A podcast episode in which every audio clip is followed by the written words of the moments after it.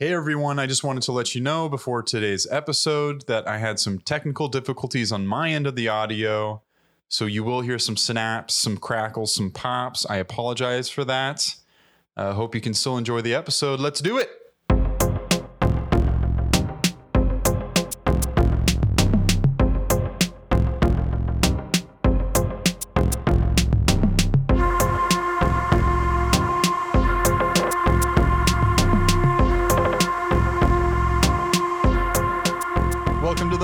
Podcast, everybody. All you polar bears out there, welcome back. Any newcomers alike, welcome. Join the club. Join the kingdom, the polar kingdom. It's it's icy, it's cold, but it's it's fun out there. You know, it's a little.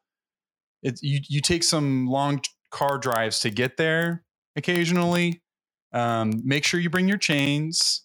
You'll be fine. Uh, w- once you get there, we'll we'll have a whole feast set up for you.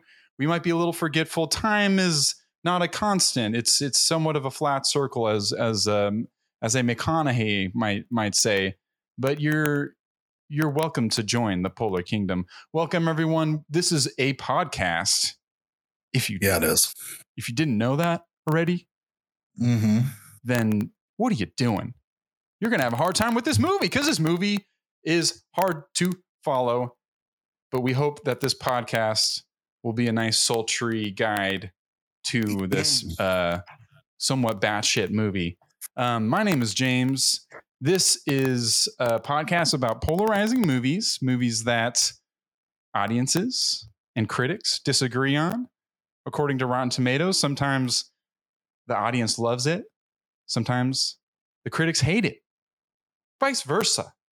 Either way, if there's polarization occurring, then we swoop in and we discuss, we figure it out.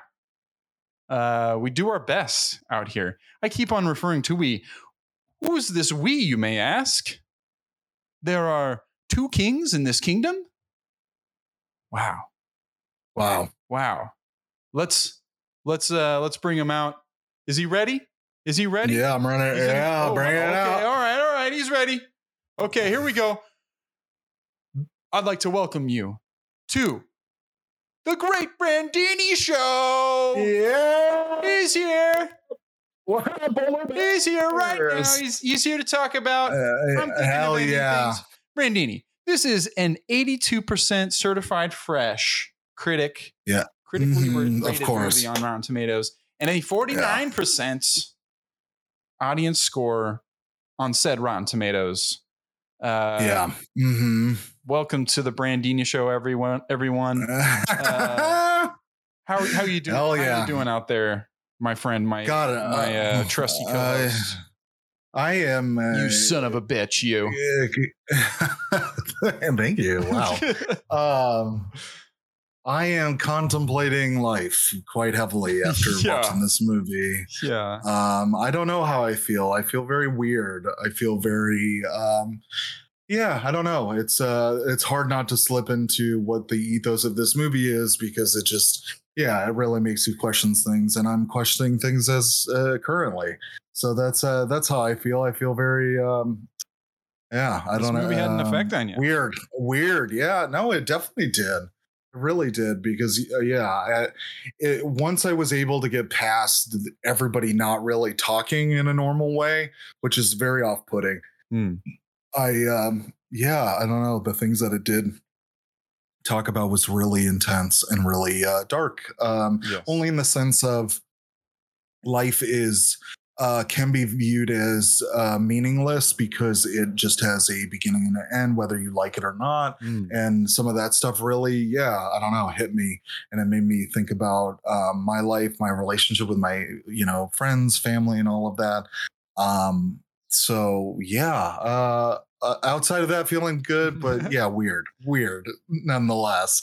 How about you? How are you feeling about this movie? You know uh, well about life in general i think it had an effect on on me as well and uh it's oh oh man it's so it's so existential with everything that it that it's putting out this was my second viewing of it so i was Mm. aware of the broader scope of the messages that it was trying to send off the bat and wasn't disillusioned as much at the beginning as as it's intended. I think of like what the fuck is going on.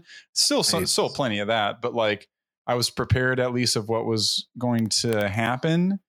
Um, and so I thought it was at least somewhat satisfying knowing from the beginning what it was, what kind of messages it was sending me because many of those, Mhm. and I'll probably use this term a couple times, it were many of the messages were obtuse, purposely so. And Yeah. it was interesting how roundabout of a way our good friend Charlie Kaufman went about with uh, I wish he- I mean I say good friend I'm just I'm trying to trying to get him on my side here because I think he's a cool guy uh He uh, is he a cool guy? I mean, he's he to me he seems like fascinating really quite yes, but such a pill to hang out with because oh, so much possibly like, sure you know because all no of the- idea. ca- like all of the char- the characters in this are so much his voice and they're just being you know parroted out of these people and uh, you know it's it's hard yeah and n- none of these characters really felt like they were had a whole lot of autonomy outside of like Charlie Kaufman wanting to say the things that he Hmm. wanted to say because everybody speaks in platitudes or speaks in a way where everything has like this weird you know um disjointed uh like from the top just your id ego all uh, very I was going to uh, say it, subconscious it, it as well. Yeah. it's, it's huge, huge on that because I mean, that's essentially what it, the the scope of it is. Uh, Mhm, right And I, you know, I, I we don't have to delve super into the. I don't even want to call it a twist, but the reveal at at the end. But I think letting that setting that out on the table, I think will help foster better discussion of this movie i think so too yeah you know at a certain point so oh, i mean okay well we'll just we'll just uh, throw it out there i guess the, all of the characters in the movie this is very early on but i think it's just wait uh, before we get into that though i really want to know just Okay, like you, about that. just your experience with uh, charlie kaufman yeah and, and o- overall no no you no need to apologize because like once we unpack that then it's going to set us off on a the path of train uh, gonna uh, leave the station. leave the station Yeah. for sure there's no no coming back from history with charlie kaufman you say is that is that Uh-huh, yeah. I mean, do you- i mean yeah, Yeah, he's somebody that i as i've already kind of said is like a very fascinating person to me and Mhm. to someone who is trying to uh, seek out alternate forms of entertainment, uh, whether it be like music or or movies or Mm. whatever it is, and uh, trying to find. I use I use alternate, just like find finding different voices out there at like Eternal.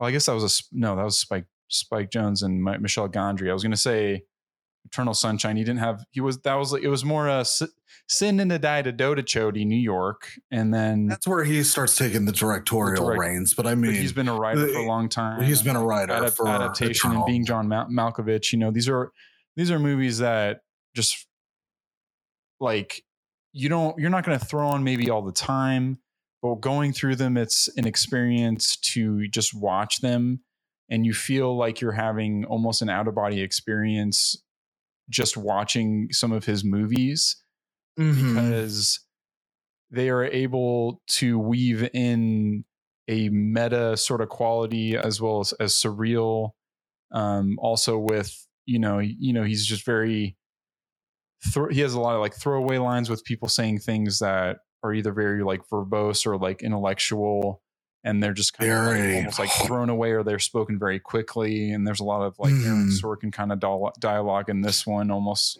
to be honest where it's very like back and forth and you know and it's very- everybody's it's very intelligent well read yeah Mhm. Um, And- it's and very him and very you know? specific. Like there's very weird, Very. strangely like specific things about his work. And one thing that they say about, uh, I guess, Ames, they call her one point at Lucy. You know, She has a bunch of like, names, The yeah. protagonist. I, I don't know. She's a poet.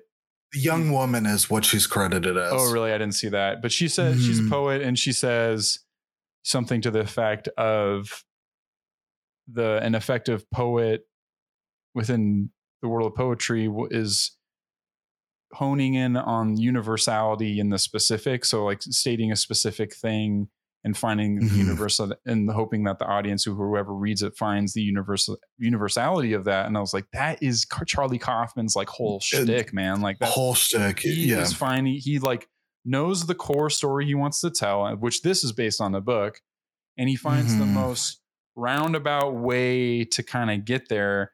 And some of the criticisms of, of this movie and little that I know of the book seem to be just like why did you have to make it so different or why did you have to take these different different directions? And that is his process is to do that. And then characters like Jesse Plemons in this uh and Jake in this story or Philip Seymour Hoffman's character in Synecdoche, New York, uh, you know, are just hyper obsessed with expressing Same with the expressing adaptation this- too. Oh, absolutely, Yeah, absolutely, sure, and and finding yeah. that that Mm. crossover between real, real like what's real and what's fantasy and what's going on in someone's head versus what's actually happening, Mhm. and a lot of yeah, like the id and the ego of of the main characters, and having those lines blur. There's plenty of like blurred lines within the fabrics of reality or in fantasy. I think, and not only this movie, and but other ones too. Um, Yeah, he doesn't write yeah. dialogue where people are just talking about normal things. Every line of dialogue in in all of his movies really are it is it, it's something that he's working through or it's a concept uh, idea whatever you want to call it and it is being said in a way that yeah like elicits you to think about oh wow okay how do you know it, the connection that he generates in his writing and in his movies is really fascinating because the uh, on face value would be really difficult to it's a hard pill to swallow because there's it could be either super specific or there it's not there's no uh, there lacks weirdly in my mind subtext. Like he just he says things directly about how he's feeling or a, he will specifically talk about a concept whether it be like metaphysical or psychological whatever like and he'll just those characters will have a conversation about that. It's not like they're having a conversation about their work or their relationships necessarily.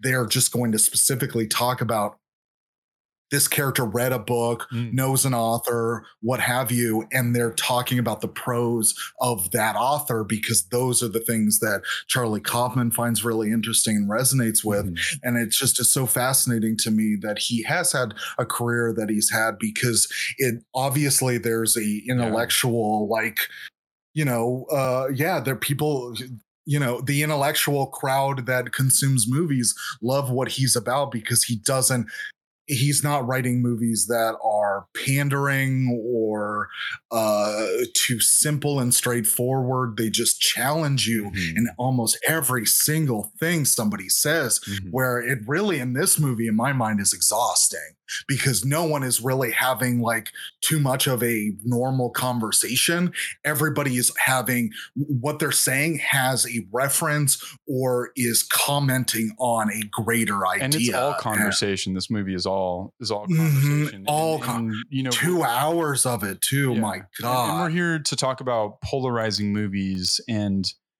I all of his movies, maybe if they're not not reflected in the score, I would imagine just talking to people who had who has who have seen them would find them polarizing, or or there would be plenty of people out there who would not like his movies.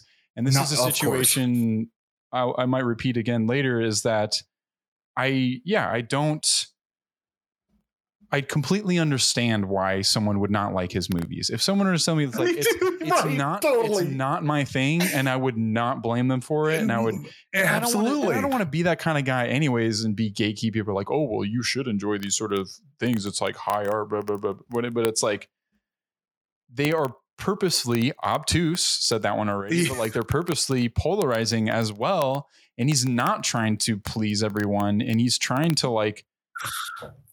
If there's a statement to be to be made, he's taking the long way around to to do it.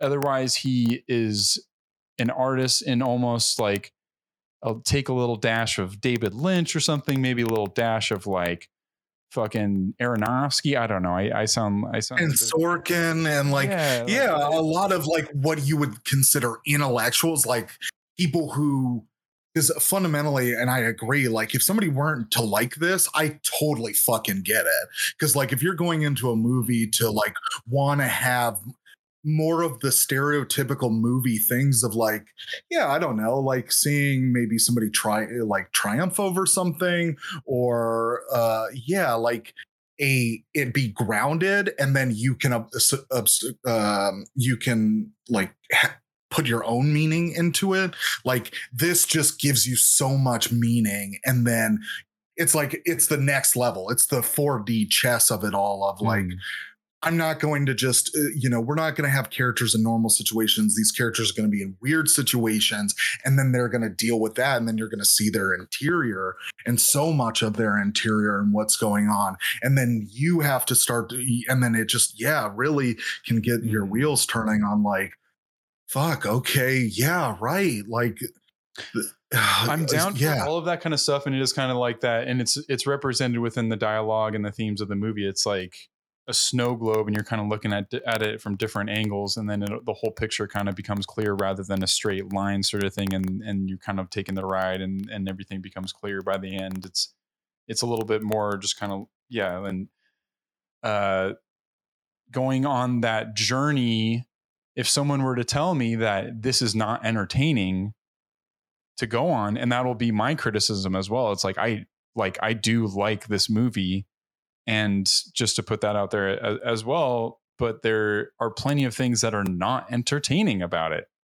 Absolutely like not. If you're trying it to like chill out watch a, a movie, like, yeah, it's like this is not a movie to like chill out, chill to. out, and like, oh man, it's been a long oh. day. Let's let's unwind. It's it's like right, this is, and this was that's why it was kind of satisfying for me to for someone who'd already seen it and was like, okay, I, it's it's registered. That was weird and then to revisit it with that prior knowledge and like yeah i was doing it for a podcast i was taking some notes and it warrants that kind of like uh, behavior within a movie and I, and I think that's what i've found out doing this podcast is I it has forced me and challenged me to be more attentive do, to, towards movies, and I put the subtitles on, and I pause it when I want to think about something, or I want to make a note or ask a question to myself, and kind of right. kind of think about it.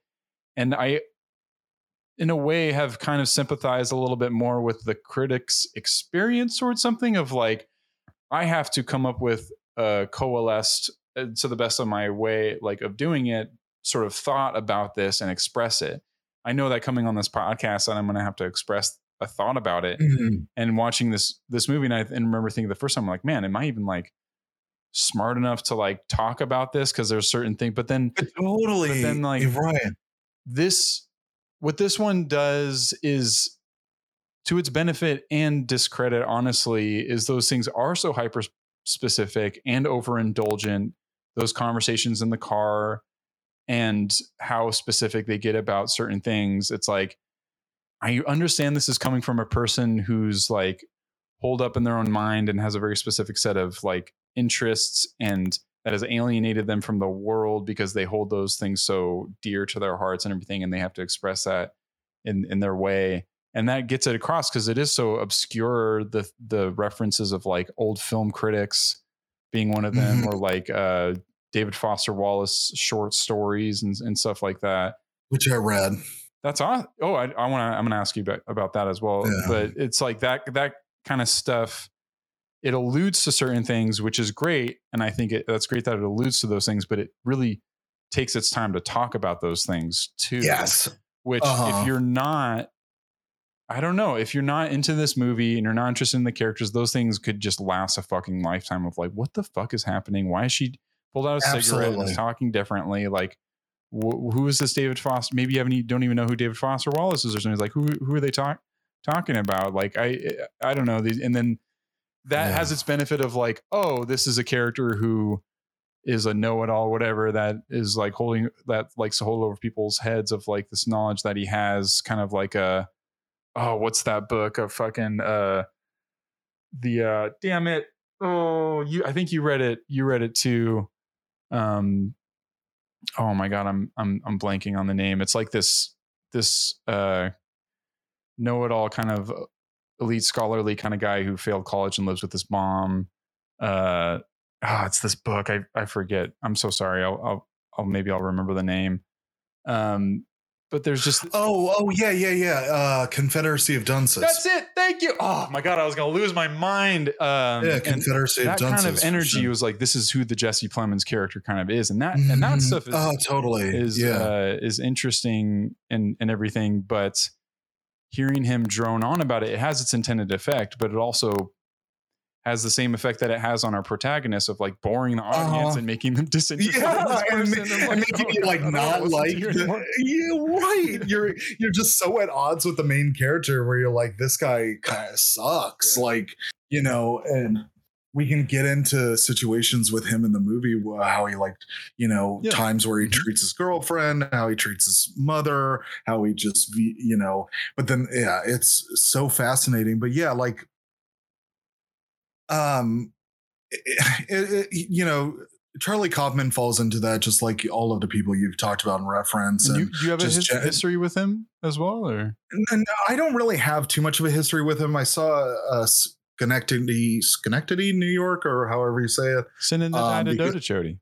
Sinanida Dodachodi, um, because of uh, yeah, living with Adam, um, and watching that and just being like, because it's so funny that that movie was. Oh, we need to have that Ad, that Adam guy on this podcast. Speaking of which, but We do. continue.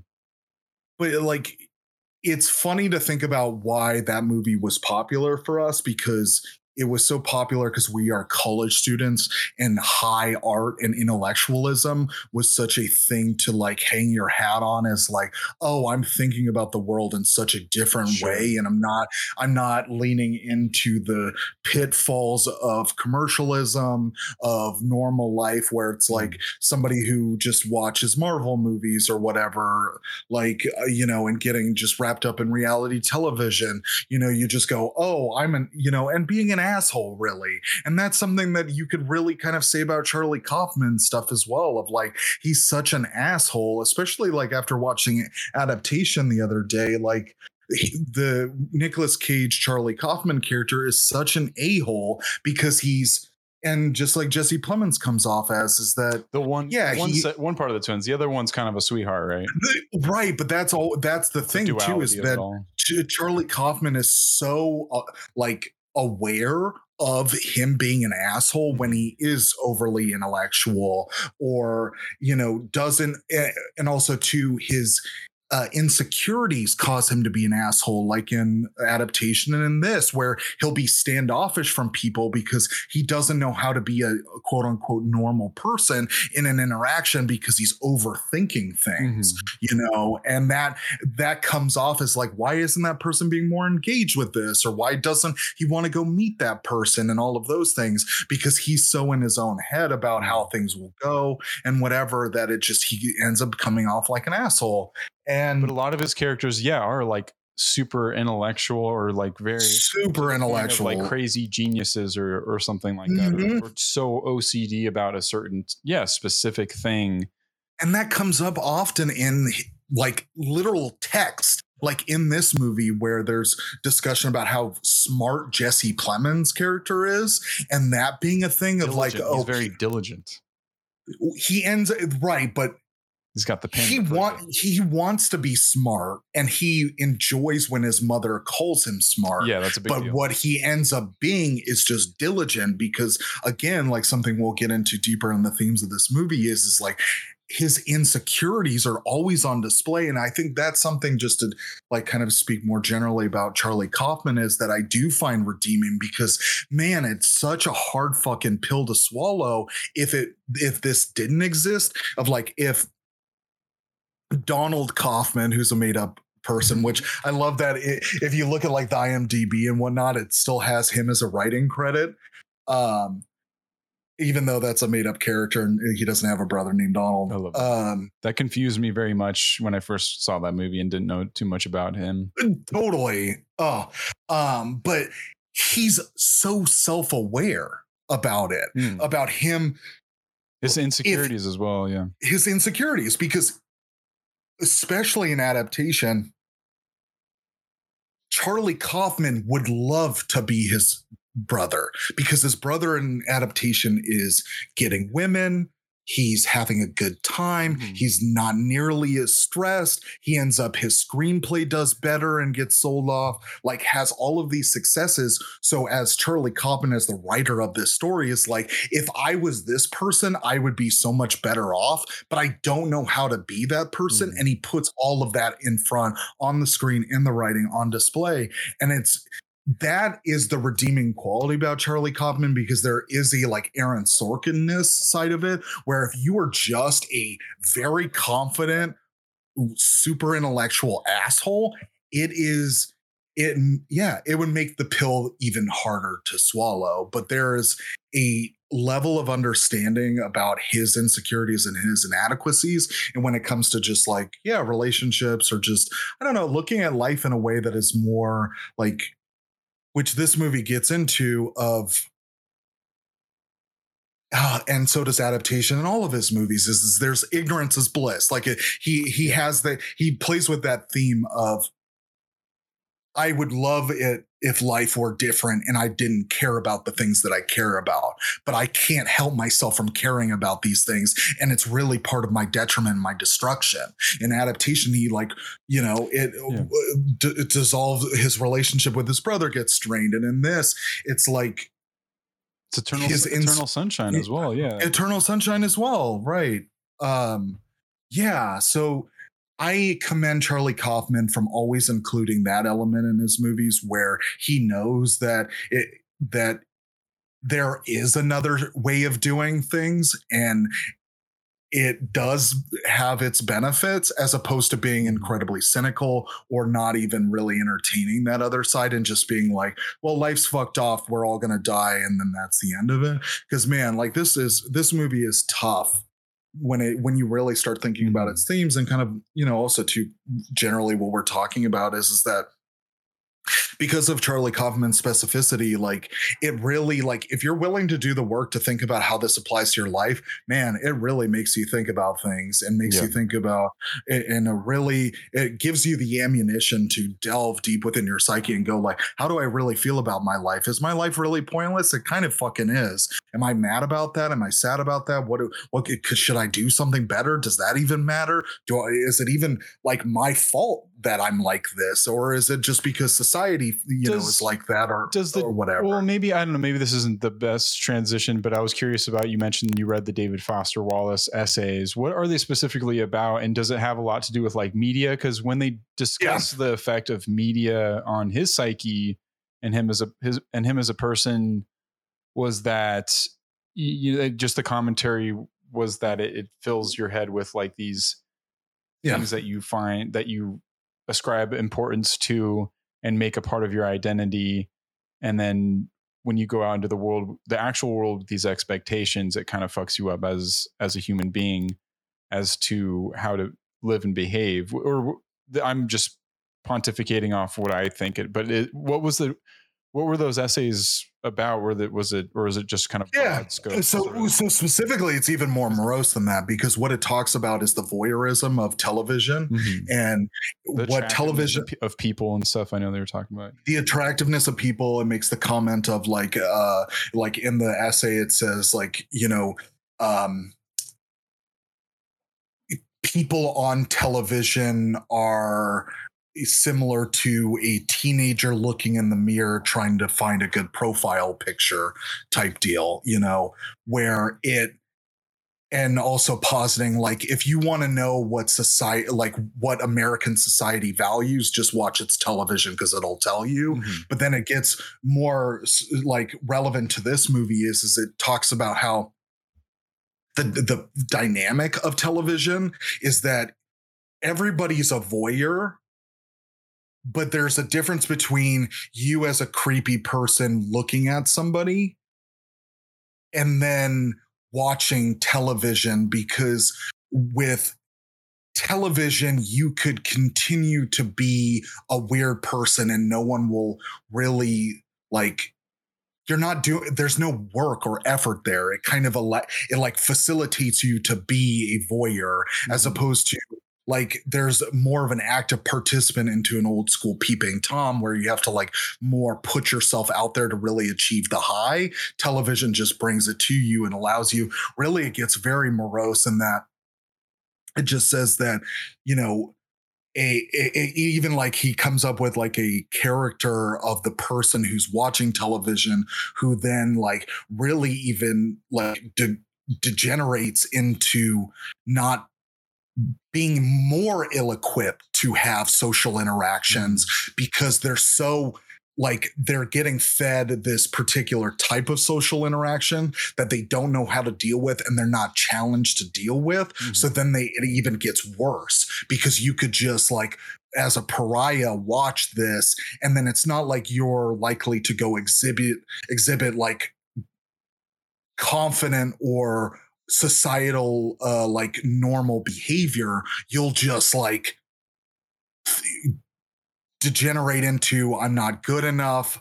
I'm it's not like you're practicing the skill of having a conversation. Like the TV isn't equipping you with the tools to be better in a social interaction. If anything, it just continues to just like get in your own head and fuck with you and not allow you to be a better person. Because if you would be much better off that instead of like holding these ideas as being like you know why am i not like this? Why you know why is society like this? All of those things. If you were to just be out there and have conversations you might be better off because then you would realize that you know maybe a truth about life is that everybody has these insecurities and when you go out in the real world you realize like it's people there are definitely vain people but ultimately we're trying to make connections but if you just operate with such a vain perspective or such a television informed perspective it doesn't necessarily make for a better person it makes for a worse person that is such a fascinating dude like I, I i just like yeah, like yeah all right I, lo- I love yeah. learning about that. I'm just, I and I and it's been th- the whole t- the whole time I've been taking it in, but also I was thinking just how it's expressed in this movie. You know, Mm, yeah it's totally. like I get I get that sense, and what you said tracks with what I the little I know about David Foster Wallace and what I've read as well, and Mm, the voyeuristic aspect and, and everything is run, runs is a through line to Kaufman's movies with being John Malkovich, of course, and wanting to be someone else's also goes along with that. Yep. Um, to be a movie star too yeah, It's not just somebody but else, it's a movie be- star. behind the scenes as as well, but then like still being having that access point and that link between that. Um, but um, it's just Yeah, just like how it's expressed in in the movie is just what I I was like what I was mine just kept going back to because they have a conversation about it and you get the point across but also you get the point across that this is something that I'm not going to understand fully or this is going to be something that is kind of going to go over my head. And it's interesting to have that effect like Jesse Plemons as the character is putting stuff out there and then it is just kind of like eye roll or she'll like kind of cringe or she'll Mhm. and when I have my subtitles on, it says blow raspberries, which, which is just a fart noise, which I thought was really funny because that's what I was, my reaction would be to a lot of like what this guy is putting out there. It's just kind of like, okay, yeah, whatever, whatever, buddy. Um, but how it's, how that's expressed in the film is they show the David Foster Wallace book on the shelf and then they talk about it later. And you are watching a movie about people talking about uh, movies, and then there's a film critic sort of uh, allude like alluding to a film critic sort of thing as well, which is something definitely in the wheelhouse that Charlie Kaufman has dealt with. so yeah for having sure all these things be like hyper specific, but also hyper personal, It's yeah. just kind of like is overindulgent to a point, and that will be my my main criticism to this movie is like yeah there is a point where that becomes overkill and then eh, there's plenty of scenes and we'll get to you know why the audience kind of hates it later but there are plenty of scenes of them talking in a car them one on one wonderful, great dialogue, great acting, and how they set up the scene and editing between just inside of a car keeps it entertaining. And in my opinion, maybe not to everyone else, but I, I can see why that drags for certain people and why that doesn't need to be in there. And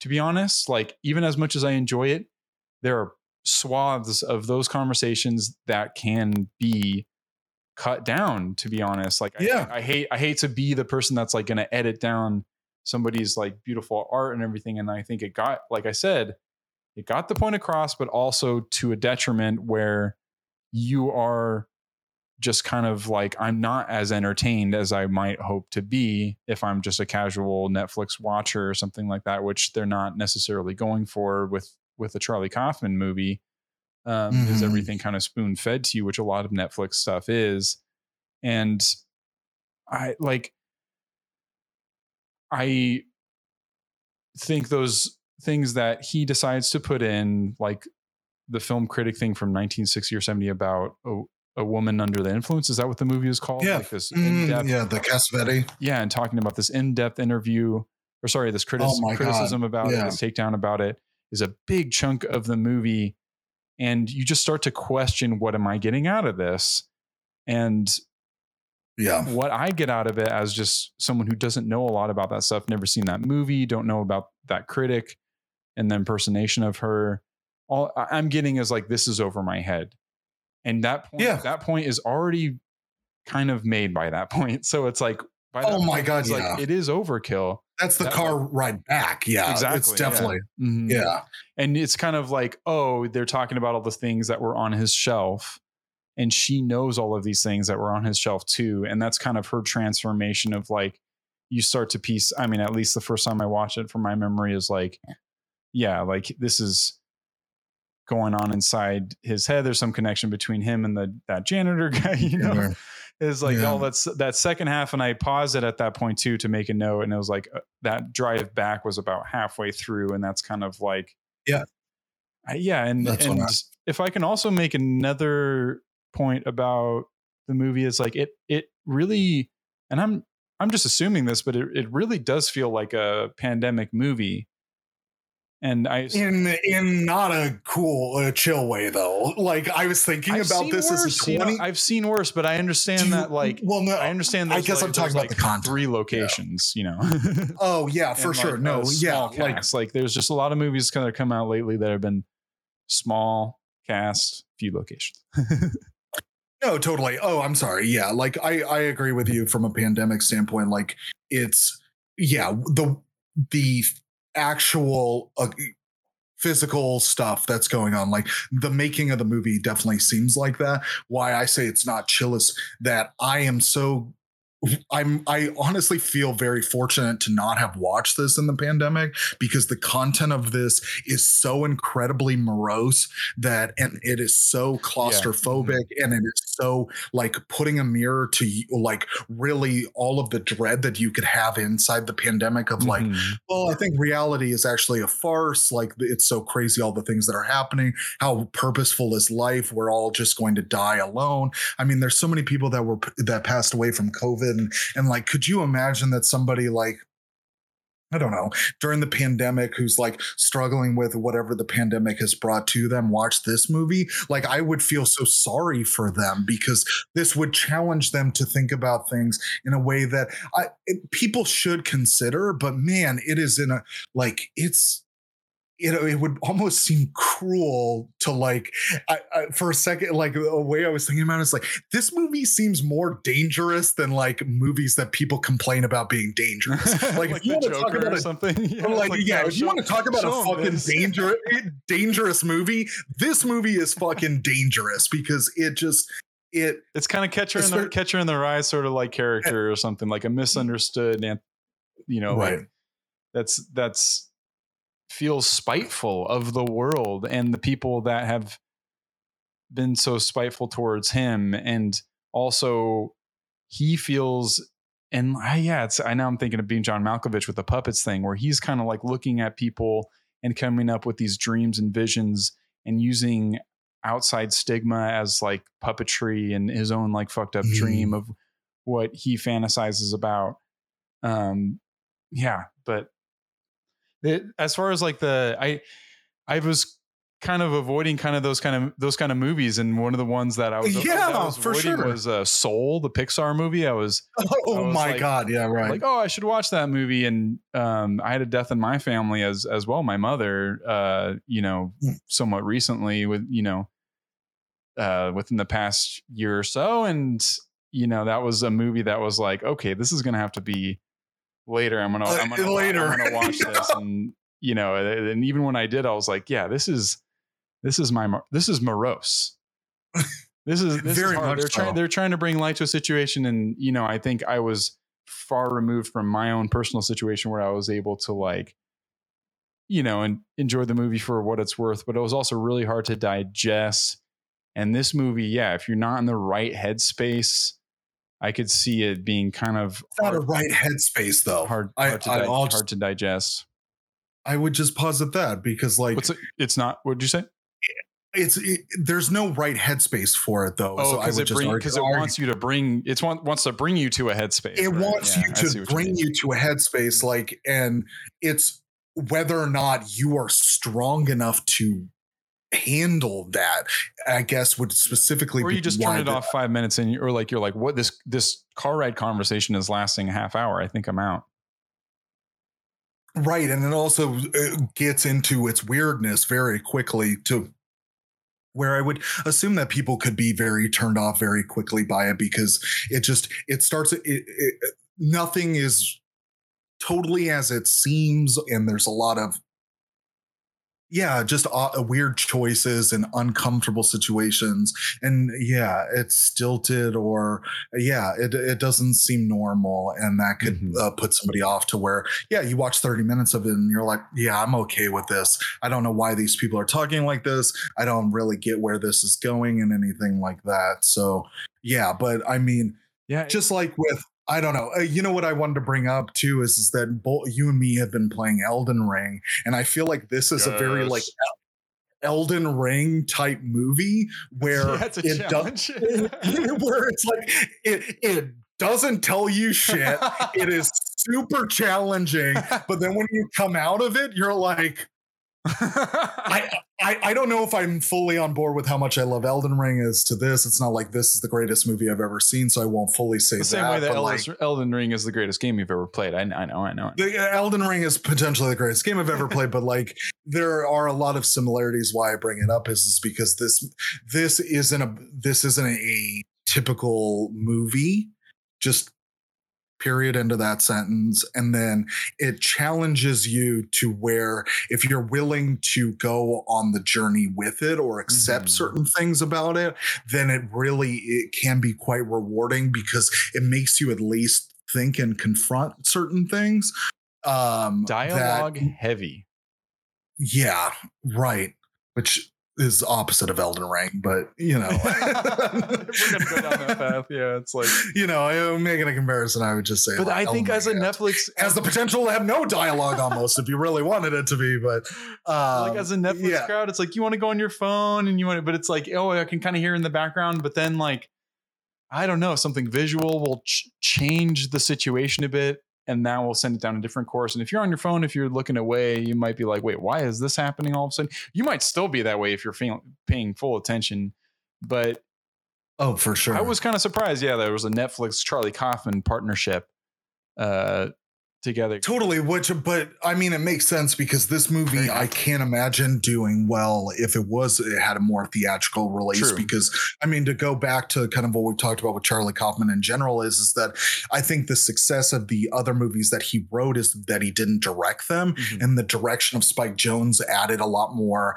like movie like more stereotypical like movie enjoyment stuff into it had maybe Michel a little Gondry bit more stuff. Yeah. Yeah like uh, more of a stereotypical movie plotting or it added it would shoot and direct things in a way that it would have more fun or it would just yeah there it's a little bit easier to digest but left to charlie kaufman's own devices just like Synecdoche new york is like it is such a fucking hard pill to swallow Yeah. but would i say that it's shot poorly? Absolutely not. My god there are some scenes that are look like um, I can't remember the author of that did the um, diner in the night Nighthawks at the diner is what it's called. Shit. Like they're Mhm. but there's like shots like that that just encapsulate what it mean like middle America, Mhm. uh, just su- such grounded, beautiful work. Also, something that I know that we've talked about on this Anomalisa is another one that he's he's done. Uh, but uh, continue. Mhm. Sorry. One thing that we've talked about on this uh, podcast and like with Corey and whatnot is about Blarge? um, Blarge. Uh, color correction and how there was like a really big problem in the like early to late uh, 2000s of color correction being a way to make a movie seem more expensive and make it seem more like flashy and edgy Or Like, like, location based as well. Of like, yeah, you're you're in Mexico. It's gonna be yeah. orange and yellow and brown. orange and yellow and brown and stuff. But this movie had color correction in a way that is so incredibly effective. Because and why and I bring this up because Yeah. there are times where like blues would pop, her red hair would pop, their colors would definitely be noticeable when they uh, that's unnatural. Like Mhm. if you were to be in a normal situation, like your jacket wouldn't be that blue, your hair wouldn't be that red, all of those things. But it is such an effective use of color correction, and it's something that's that I noticed because yeah, we've just seen such poor uses of color correction and to kind of make up like uh, Book of Saw of like, well, we just we're in this location, like you said, so it needs to be this color palette. So everything is this color palette, and it just it it comes off very strong still, but in a poor way. This comes off strong in a really good way of like it just yeah it it, it seem it's unnatural seems natural highlights colors that fit the mood and all of that stuff. And i thought it was yeah i mean i i guess all of that being said and why i bring that up is that it's not like a charlie kaufman's a bad director. It's just there is something i think almost inherently like needed in order for his work to be more digestible and that's having another visionary director whatever in the mix to like kind of ev- either add to make it like, yeah, palatable. I mean, it's just not Palatable, It's, just, yeah, it's just right. not. You know, it's it's it's kind of, a hard pill to swallow is a great great way to put it, and it's just kind of like looking at this deconstructed meal that you don't even know what the constructed version would look like. And you're just kind of Right. like, oh, you changed these parts of like the story or whatever, and to to make it a certain way. But I almost kind of wish that you would help me along a little bit in some of these other areas instead of making it more about your id, your ego, what you're going through Right. specifically. I know that's right what you know and everything, but as an audience member, it's hard to digest some of that hyper specific stuff. Um, but it also illuminates some of some of those things because it is so anecdotal to a subjective life. And uh, referring to the the lighting as well, I think that it was it was really solid, and I think that it was one of those things where I've it was completely at night this whole movie except at the very beginning you know she, before she leaves there's a little i guess on the ride there there's like kind of some daytime but it's a blizzard so it's pretty cloudy. But you see what needs to be seen in terms of like their faces and it's just very dialogue heavy and you see their faces and their expressions really well. They're acting so well for being seated then for a good portion of the beginning and their and their reactions and their body language and oh my god jesse plemons. I mean if, if we haven't even like really talked about his performance or anything i just think he's he's a fantastic a- actor. Oh my god and, so is jessie he- buckley he- too. Oh, oh, my absolutely absolutely. And they- everybody in this movie every- rocks all the like, performance yeah. yeah we'll just, everybody we'll in this blanket movie statement that rocks. that whole thing. It- that made this movie watchable. If that if those things didn't because he's a great Mm. writer and everything but there's these great actors performing great writing in a way that's all the beats are figured out and they are expressive in every way that they should be expressive and the editing supports their performance supports the director's vision.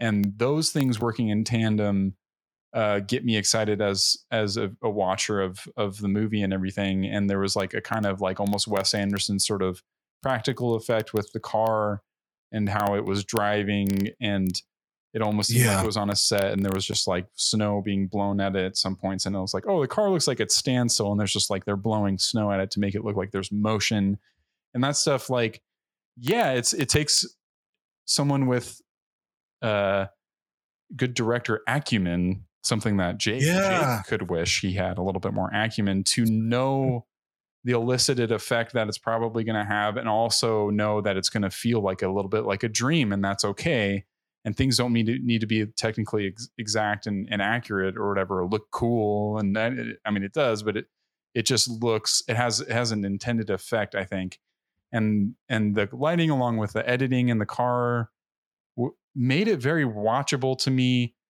uh, with some with some diet you know it's for for 30 minutes in a car and then a break in the house and then another like good stretch in the car like all I of was it's I was claustrophobic as hell. Even absolutely the house. too. yeah I was Like- I was just surprised with like how effective eh, I mean and this is second watching this is me coming off second watching and I think first watch it was a little more difficult because I was like Sure, what I the bet. fuck is going on and 2nd Mhm. time I was like oh these are expressions of him and like his own personal interests and like now I'm kind of Yeah. prepared a bit of like what they're going to talk about and like this relationship isn't between two people this is a relationship between one person and like like themselves and like that was made it and to watch a movie where you know the second watch is going to be more rewarding that can have like that can be kind of backhanded you know? It's like i shouldn't have to fucking watch this a second time. Like i don't know that's Oh, how totally, i felt yeah. about like prometheus. I'm like you know what? Fuck you. Like i shouldn't have to think Yeah. all the information should be in this movie. I shouldn't have to have like I another- just like it more after, or just Mhm. like get nuance better Yeah. the second time watching. Yeah, how dare you for the first time watching that it's so obtuse and like un like not uh, yeah so guarded that I can't break through this chestnut like on the first viewing i have to like i'm only making a crack at it and then it's the second time that i'm really allowed to enjoy it for sure yeah that is and you have to would be like, a way sit to- there and yeah. take notes and look at and read an article that Charlie Kaufman like talking, which is an interesting Uh-huh. article and all that stuff. But it's kind of like oh, I, I don't know. But then like then I think about like a David Lynch movie or something too, and then you hear like David Lynch talking about. And I'm, I think it's fair to kind of compare. He's definitely an influence on this guy. Is like you know like what does it mean? David Lynch is like. I'm not gonna fucking tell you. Like that's not the point of it all. It's, Yeah. it's it's the onus is on you to interpret it and that's what i make is art to be interpreted and that i think that is their purpose as well as to have it be interpreted but in a weird way this one it's it's i don't know I, I, when i even read the art interviews with charlie kaufman he's like man i still had to come down to your level to kind of have like an explanation for it which i didn't even want to do. And it's like man this is already so weird and off and everything but you still feel like that this is like too straightforward in, in, a, in a way. It's like at the end of his interview he's like either you get it or you don't. And you know i might reference some of these uh, quotes. Maybe i'll go through it a little bit. But uh, for now i would like to take a bathroom break if that's okay. And then uh, we will be right back. Perfect Okay, we are back. Um, I think it would be good to go through some of the beats of this movie. I was going to say that he also did this movie. I mentioned like casually earlier that he did this movie Anomalisa. I watched one time, and that was just a mind fuck of an uh, and like it was a claymation kind of stop animation movie that just uh, fucked me up and didn't have that same touch of like a directorial kind of entertaining way of making it. It was just sort of like this person needs to tell you something, but they're going to Right. shroud it in this way that it's going to be kind of like you got to do some work to meet the the writer in, in the middle of it. I was just going to men- mention that, but let's uh let's go through some of the beats of the, this movie. You know, she she gets picked up and goes for uh, a car ride the same way as Poetic Justice, another movie that we watched. Uh. I did not this know this was a road trip movie. Road trip. Yeah, road trip. Oh my god! I go on a this trip with my imaginary girlfriend as a younger man that I thought I saw like a trivia night one time. So so like okay, like that was another thing. the story always changes. That that Yeah. might be good to yes in different names and different opportunities that they've that this man has wasted. This is a reveal that I think might be good bef- before we go into the. I know I'm I'm I'm backtracking myself, but I think it would be good to backtrack this movie in a way where we kind of set up what is going on because he's he does it so obtusely charlie kaufman and us discussing it it would probably behoove us to just let everyone know and be on the same page about all of these characters are in jesse plemons character's Jake's head as he is pretty much going about a day as a janitor at a high school that he used to go to in the city where he lived, I guess, his whole life. Right? I don't know where where he lives now. I guess they don't they don't they show him looking out of the apartment. They look at that's him looking out of the apartment at her, right? I, I don't know. And it's a girl he sees like on the street from his apartment mm-hmm. or something. So I don't know where, where I guess he was in his in that like apartment looking over where she got picked up. And maybe that's where the whole fantasy begins. But this movie essentially is like a fantasy in this dying yeah. man's head, kind of Jacob's ladder style almost. Is like at the end of the movie, you find out like this dude is in a is in a state of debt, like throes of death and it's almost like having these visions that you have been experiencing this whole movie including what has been proposed to be the main character the protagonist uh is is her name Jessie Buckley is that is yeah that mm-hmm. Jessie mm-hmm. Buckley and um you know I love how she talks out of the side of her mouth I don't know that's such a I know. It's such a fun thing for me. It is I, great I car act. If you're going to be in a car acting the majority of the time, like your face acting must be yeah. Just, she talks like out of the yeah out of the uh, left side of her her yeah which i i was uh, great listener I was, they're both so i mean oh her, yeah i think her especially is like she's so good at listening in a scene i can tell that she's reacting to everything that mm-hmm. jesse plemons is monotonally kind of pu- putting out Yeah, totally. So just to set up, uh, yeah, for people listening who haven't seen the movie, which yeah, we'll get into whether or not you should see this movie. Um, is so we have a couple who's going to uh, on a road trip. Really, it's a uh, guy picking up his girlfriend to go to his parents' place to just have dinner and for his parents to meet his girlfriend and um, that's really the core plot of the movie is just guy with his girlfriend going to meet his parents, coming back home, end of the thing. And yeah. um, amazing how sim- simple of a premise can produce such a complicated right. explanation of this is a vision in his mind and like a, it's like watch and it is like watching a dream. And I think when you start at such a baseline, you can introduce dreamlike elements uh, more easily because someone can kind of be like, oh, I kind of can see where this is going. And then once it changes, it's like, what? What's happening? Yeah for sure and and things become unrealistic or uh surreal because that's kind of the category of filmmaking and that uh, charlie kaufman exists in is that you know just i don't know you know anybody listening who's seen his other movies the those pros remain true of he weaves in what is being said and what the characters are going through to what the author is going through. And in this story, we get these glimpses of a janitor uh, going through his daily life of taking care of a school interspersed with all of the like driving to the parents' house, the parents being there, and what have you. The whole and movie, so, yeah, and it's very minimal, yeah. like these little cutaways, super yeah. minimal.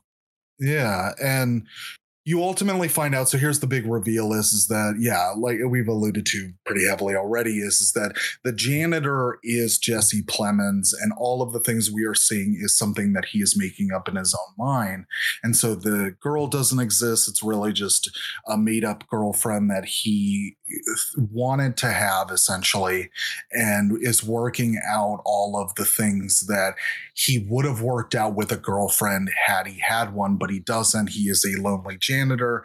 And um, yeah a, a, lot of the stuff too that we work out with outside of just the relationship between a man and a woman is just his relationship with his parents which like you mentioned the loss uh, that you've experienced with your family and i've been going through similar things with my family is that coming to grips with your parents getting older and seeing that process is really something that is um, really intense. And that's i think something that resonated with me quite a bit with this movie is is that you just uh, you know once they get to the house you know the parents are a particular age but un, unexplainedly they go to being really old or they will be really young because what you later find out like we just said is that it's all in his mind so what he's doing is is that the janitor is working out what those moments meant what his relationship with his parents is and was and um it's tough shit It's a fantasy though, and it's like it's warped through his own what he is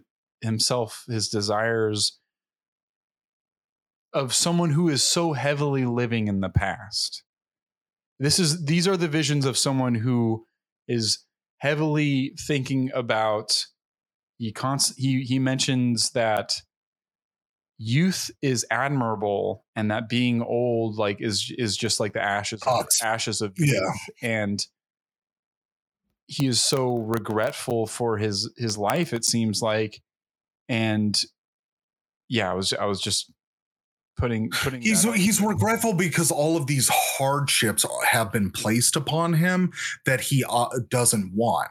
In his mind he would much rather have what we see in this movie is this robert zemeckis this more like stereotypical uh movie thing you know movie life that somebody envisions themselves having where you know relationships go well your relationships with your you know your parents never really age they kind of just are always there to provide guidance.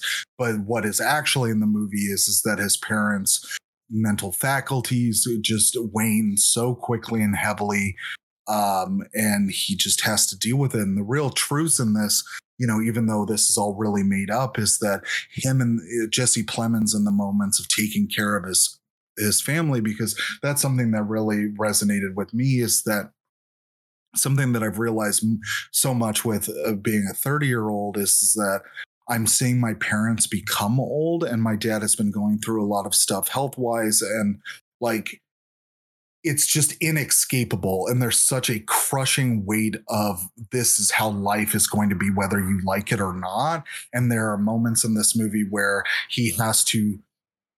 And something that really like affected me and drove me crazy is how negatively he reacts to his mother uh, being like Yeah. seemingly crazy because you know as your parents get older mother or father like with their mental faculties waning like and i saw this a lot with my uh grandfather and when he passed away with my aunt is that my aunt would just be so upset when my grandfather wouldn't remember stuff or be so slow to like recall or do things and just rage against it and be so frustrated with like dad you should know this. We you were there and all of that stuff. And it just is so so tough to as a just a person who has been born in this life with parents. And i you know and if you've had the pleasure to have your parents around long enough where they do get old like it's such a tough thing to deal with at a point in your life where you start having to take care of them. They start you know because eh, for a lot of your life leading up until i would assume for most people until their 30s or 40s like your parents were sharper than you because they've had more life to live. They're more put together because they've obviously had you. They might have had a you know bought the house done the whole thing to provide for you and all of that. And as their faculties wane it's just so morally crushing. And it's because it's morally crushing because of the fact that your parents are no longer going to be the people that they used to be, which is a really tough thing to come to grips with. But also, too, you're really confronted with your own mortality. Just Yeah. like I talked to my father about losing his That's dad. we're all headed, man. I mean, if if, if we if Yeah. get lucky enough, you know, if we get lucky enough, we live long enough to, you know, really, if anything, I just this movie did affect me in, in a in a positive way. Where again, you just like yeah, eh, they they kind of mm, it posits that ti like you are a fixed object and time moves through you, so you again you don't have any control over it and you also have really the ability to live in whatever time period you want to if you want really like Right. it's it's up to you if you want the reality of your parents not being able to remember certain things not being able to be there for certain things like that's up to you to you know you've had all these wonderful moments and just like i've talked to my roommate about and he's lost his dad is like i mean there's a way to think about things where you just you those moments aren't gone. Like you've had a life with those people and with your parents and like you can always think about those things. They're never gone. Yeah like again a really crushing morose reality that this movie posits is, is that you're also going to lose those faculties as well at some point and then those are going to be hard to remember but um I think, yeah I think like that's that that's helped me is is you know I've I've been going through my my grandfather has had you know issues lately and he's in the hospital and I've been I've been taking my not my true grandmother I guess she's my she is my grandmother she's I mean not Mhm. you know uh familiar I mean like we're not blood I guess but she might as well be my grandmother and she's essentially going through dementia and, and he's injured in the hospital and it's one of those things it's like these are moments that I can share with them rather than argue about what's real or not you know you, right. you just embrace what the reality of of the situation is and who they are in this moment in their lifetimes which has been a huge huge life. And if you can just be with be with them and then like heart you know I'll harvest a little I harvest as we were but just like get some stories out you know like when I when I can get some uh, some stories and remind them of the great things that they brought to my life of and I just try to you know in those moments constantly remind them of you know this is you guys are the reason that I am who I am. And, you know, just to be so appreciative and, and thankful for those things and Yeah. live in that moment that you have been given with them. And I think that was a harmful way to live as this main character in this movie, in my Yes, opinion, was to really hardcore like live in the past and live in a regretful way of like and be spiteful Totally. about the things that were not attainable for him and for whatever reason if you know and a lot of it seems to be his responsibility for for some of those things not coming through but who can really say? And and in that moment it's like are you going to be spiteful? Or are you going to um you, you know what, what are you gonna what are you gonna do? And and and I think for for his reaction it was yeah read more books and and try to intellectually think about about the situation and the problems that you've been given and that's where it kind of stems from Charlie Kaufman's mind I, I think too. And all of that stuff I think is a fair reaction to someone who I don't know maybe isn't not to bring this into it but maybe isn't religious and maybe is trying to like think about think about something from from a way of like what what does all this mean? And try to like he, the guy seems like he thinks so much and same with like the, the main Yeah. character of our, our movie and everything and in terms of you know we maybe me and you are and are going on a lot about uh afterlife sort of sort of stuff but i definitely think that's alluded to in this movie and the concept of time and your existence within it and how you choose to spend that time i, I don't know i think we're all we've all been we've been talking about and and getting into but i think for a movie also so subjective it's i'm glad that me and you are able to offer our own sort of subjective sort of experiences to something that is instilling in us a reaction. And i and i if anything i think movies like this uh that is their purpose kind of is to be the these conversation starters that we're having right now. Um and man how how many conversations are are had in this movie? So we get the car ride we get we get in the car and they have like a 30 minute or so car ride of them talking going to the going to the parents place. Is there anything on this car ride there that that you can think of that uh any beats along the way that you can think that um are important Yeah, so- important in your mind? I, I you know i know they like the putting the music on is is a big thing when things kind of get uncomfortable. He'll like you want to listen to some music and then it happens to be a musical and he's in, into those sort of things. Um you know there's there's some lines that I, I I thought were pretty good that like not pretty good just like that were interesting that I that I kept on kind of like writing down and that would just be so Aaron Sorkin kind of matter of fact thrown away that I kind of have to be like wait what? And um, sometimes the thought is closer to the truth to reality than an action. You can't fake a thought.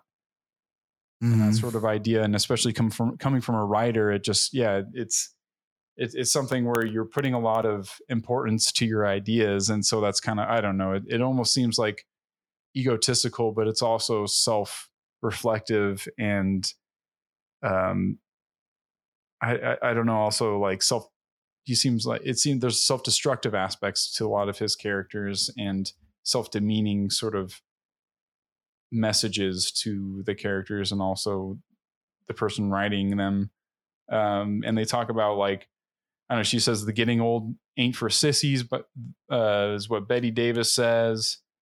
And then he has this argument about sissy as a pejorative and and this like kind of back and forth. And there's a lot of like arguments from her about him being demeaning towards women and also vice versa because he's the one that's like saying that sissy is a pejorative and there's this element of she has a lot of agency herself which is was important to charlie kaufman was to not have have her just be the tool to the reveal at the end the, to the twist of like oh she wasn't really really there at all to begin with and she was just a figment of his imagination and put too much importance on that. He wanted to have her have agency and have some ability to be her own person. And also, he found it kind of funny that even in this guy's fantasy, he still couldn't please her and still she would find things wrong and he would still get broken up with, which is what like yeah. essentially was the name of the name of the the movie and like movie, but also like I mean, whatever double meaning you want to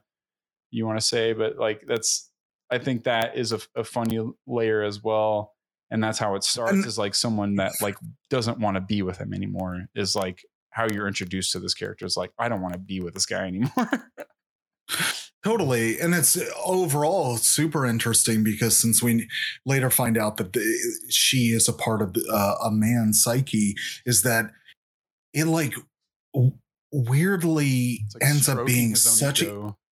a yeah, such a wonderful like discussion that is happening in society about like men so easily will subscribe meaning in a particular way or think women want things in a particular way. And it was really great to you know his internal dialogue is that he is giving so much agency and power to her because she deserves it. And like I, yeah i just i don't know. It's hard to really articulate because it's so incredibly complex uh what it means to think because like i guess i just related to that where you know in in order to navigate through society like you have to consider the other side's opinion because that makes you ultimately a better person because if you just solely think you're right then you're a sociopath. It like so for her to have conflicting opinions to Jesse Plemons or to challenge him on stuff was so interesting and quite wonderful because it just is uh, really emblematic of what reality is is that in all of these like you know faux pas and all of these conflicts that we have online and what have you like ultimately a real person's uh, like you know how they're going through it is is that they're tr- they're thinking that the other team feels this way but in a way where they're giving as much power to them as they think they deserve. And in this mm. situation, it's a lot. Like she is able to tell him no. And I moments in the car where he will casually just be like, oh, well, I just like this because it's fun and nice and whatever. Like she'll challenge him on that and be like, well, but it's not like it's it's so reductive or it's so simple and it's like the real thing that's going on is this power dynamic or this like desire and drive that is coming from the feminine or coming from just like an opposing idea. Which I and mean, that we all have with, within us and you have that conversation right with, totally. with yourself and like I I mean I could relate with that. I'm I'm, I'm absolutely. like I can relate with it too. that thought process of like this is going on inside his head and I constantly he is a contrarian. He like con- like he himself is constantly like, well, he's that guy who's like, well, actually it's this. Well, actually it's that. And so like within his own mind, he's that type of person where he's he's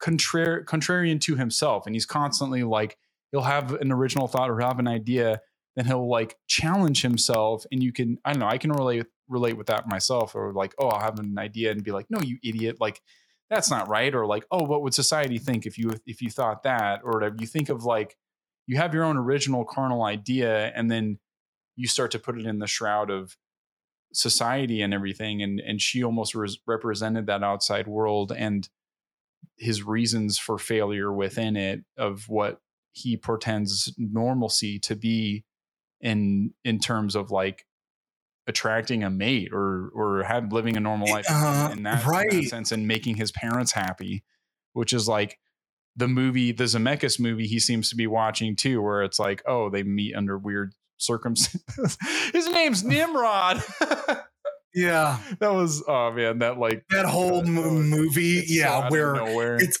just to, for anybody listening so there's this point where there's like this movie going on and it is a waitress with a shadow like a new the janitor is watching it in the break room at lunch and it just Oh, cuts to right. that, like a It's- random scene at dinner or something like Uh, the family.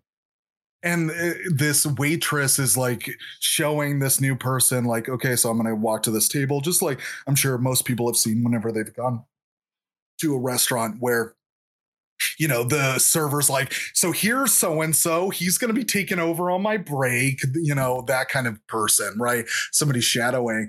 And then like uh i can't remember what the conflict is uh but he like stands up for her and been like no she's a vegan and she doesn't Yeah. eat any of that and i love her and it just she loses her job he goes uh, you know quits the job with her and then they're out in front of the restaurant and she's like so do you really love me he's like yeah i really love you and it's there's yeah oh such a weird oh this whole movie's weird but yeah that's uh, that it- it- access point into like oh this guy takes in media and he exhibits it within his own mind fantasies straight up to the to the end Totally. So do you think the why Zemeckis is in there is because he stands for that in Charlie Kaufman's I mean, I have a mind? quote. it's it's it's a little. uh It doesn't address it completely, but I'll, I'll read this quote from Charlie Kaufman. They and I'll also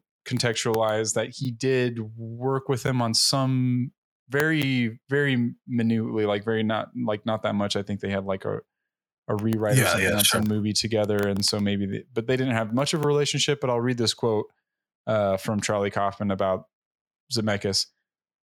Sometimes things are funny because they're funny, and I feel like it's possible that Zemeckis could have made this movie, even if it's unlikely. Kaufman said. At the same time, there's a touch of irony to the to-, to the choice. I don't think Zemeckis ever has or ever would make a movie like this. It's more of, more like a Nancy Meyers movie. Oh, totally, which we've done. He wasn't, which we've done. He wasn't a model for it. His stuff is generally more high concept, but it's possible, so the joke resonates somehow. He asked the director for permission to include the reference, and Zemeckis is thanked in the credits. Um, Yeah. it's it's weird because he's it, that quote is like starts with Zemeckis could have made this movie, and then the next line is like Is- there's no think- way. I don't think Zemeckis ever has or ever would make a movie like this. So it's like, I don't know. There's this weird duality to everything that he does that just is like constantly like it can't make sense to himself. Like he can't have it be too easily bared out to even his own brain because that's not things that he those aren't things that he likes. He likes putting it together. He likes when it's deconstructed and he can put put the thing back together himself or how he wants to or he'll deconstruct it himself and put it back together how he wants to put it back together. And like his movies are kind of for like I don't know, people like that. I, I feel like sometimes uh, yeah, I was gonna say like that's it, to me that seems almost disingenuine about like he, it's dancing around it in my mind what Charlie Kaufman is saying about Zemeckis because in my mind yeah. the totally. reason He's- that he absolutely add- what it is.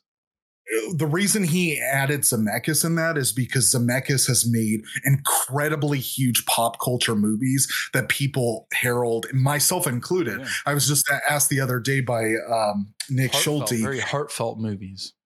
Yeah, I was just asked the other day by Nick Schulte, who was on the podcast for our Night at the Roxbury episode, What is about uh if you know the question of if i was on death row what would be my movie what would be my uh Wow, concert to see um, and what would be my uh, food of choice.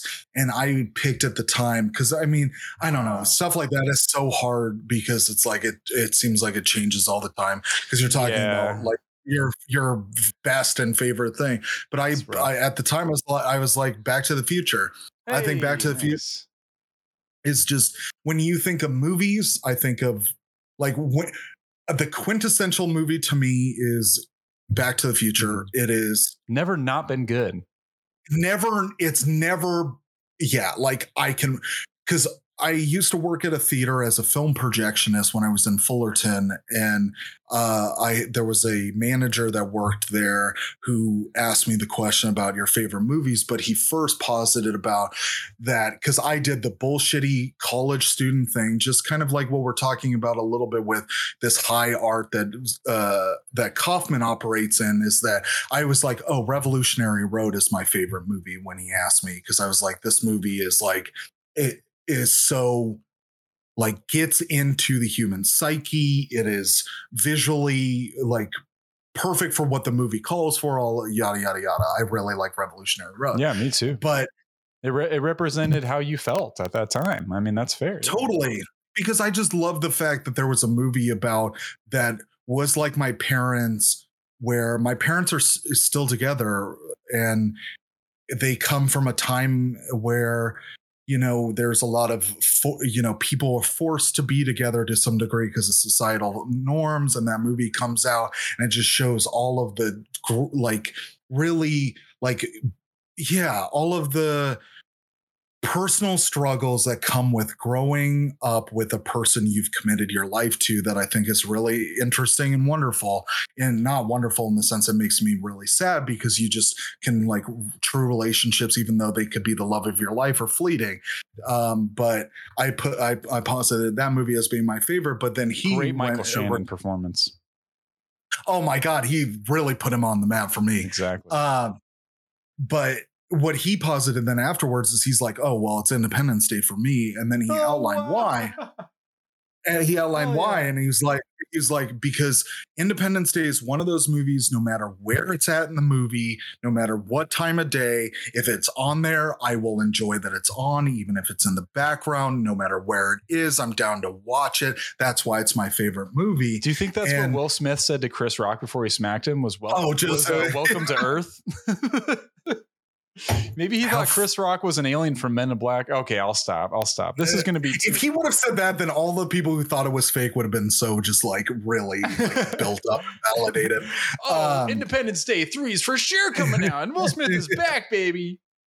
They're going to combine worlds with Men, with Men in Black and Independence Day. Aliens are all in the same metaverse. Oh my god! Oh my god, we this and is we what we're G.I. waiting for. Jane too. 'Cause, knows? you know, and it just fits into my philosophy too that Hollywood is culturally bankrupt when it comes to its bigger movies that most people are watching. Obviously, we've been huge fans of A24, and when I, you know, I get into conversation. Moonfall, Roland Emmerich's latest venture. No, absolutely not. Am I excited for Moon? Moon Knight? Even though I like Oscar many Isaac, moon fuck things. no. So many moon. And then things. uh, the best thing was Kalo called me up and he's like, uh, "So how do you feel about uh, oh, from about a boy, Morbius?" Kalo. Yes, friend of the Yeah, friend of the About a Boy. podcast. Yes, of course. friend of the podcast. He's like, "How do you feel about uh, Morbius?" And I was like, "I couldn't care less about a movie than Morbius." Uh, but so he, he would posited more upset than this movie. than this movie, right? I And would feel more. God, I just saw this fucking bankrupt. interview with Jared Leto, and all of the stuff he said about it too just made me so fucking pissed. Where he's like, he he he mentioned, well, this character has never been seen on screen, so that's what attracted it to you know the role to me. All of bullshit things where I'm like, fuck you, What, a dude. vampire? I, know you can't say that you wanted it for the money, so these are the things you're saying.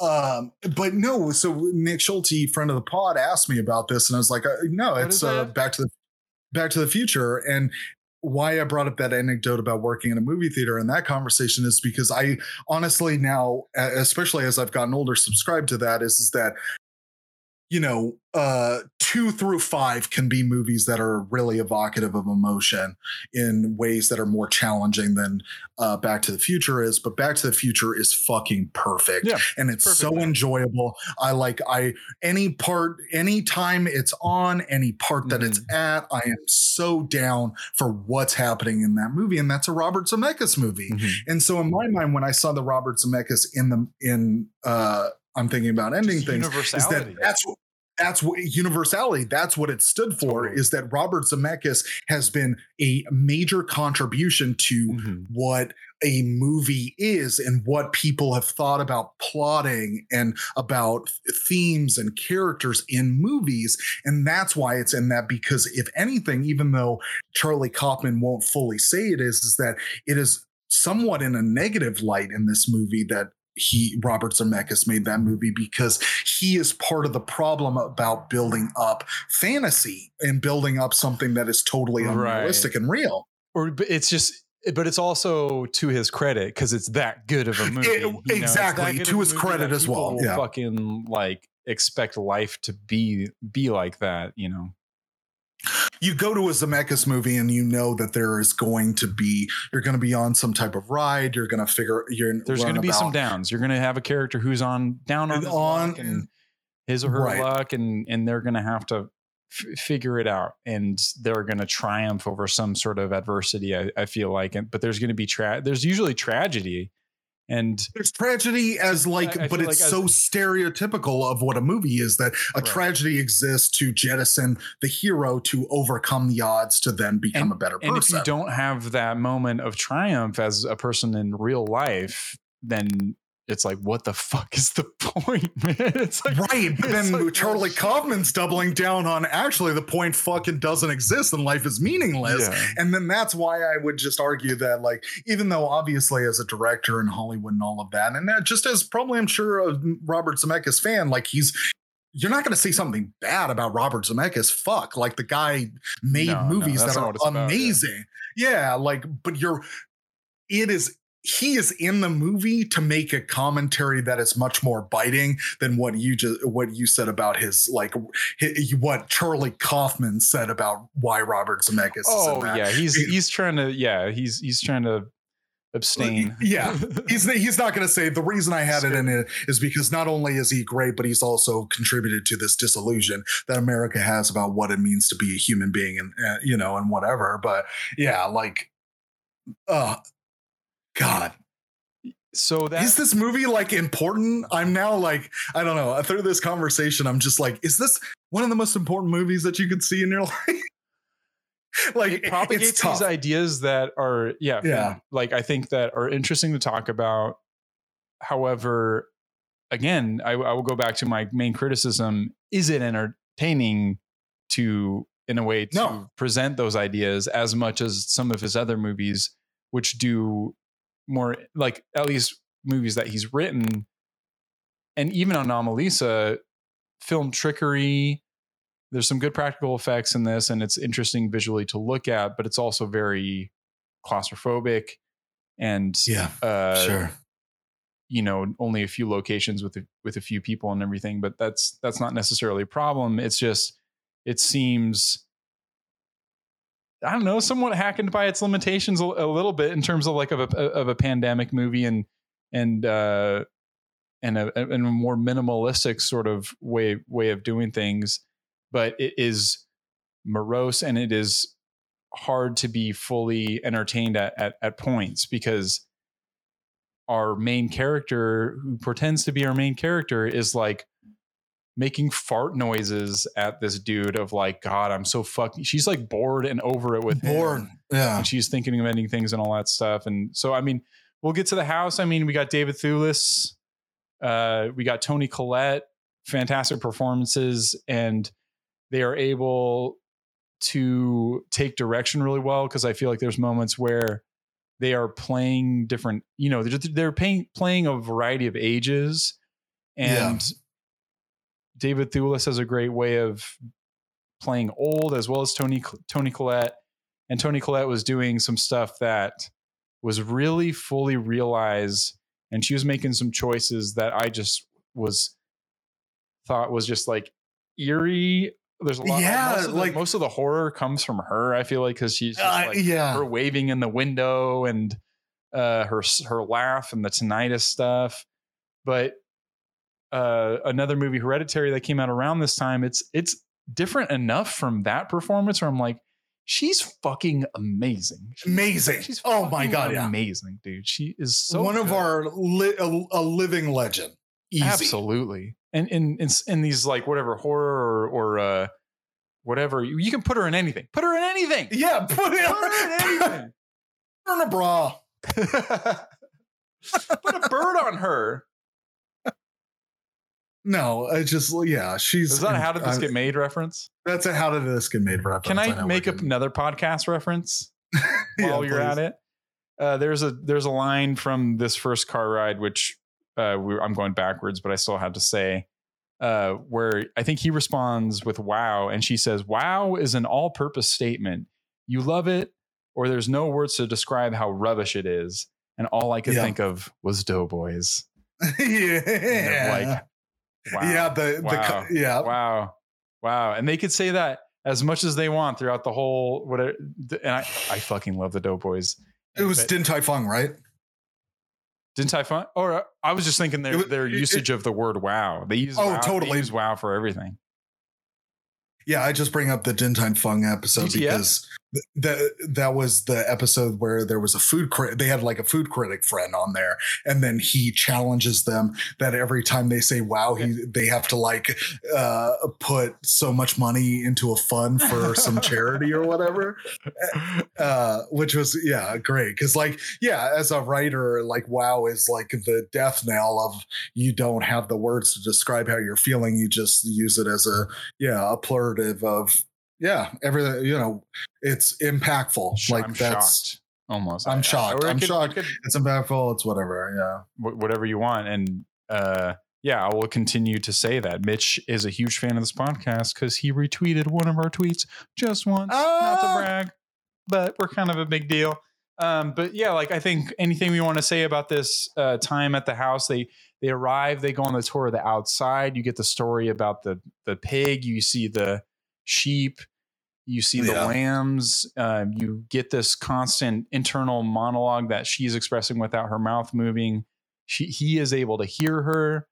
Um, so there's already kind of a tell there about like something something fucky is going on here. Uh, and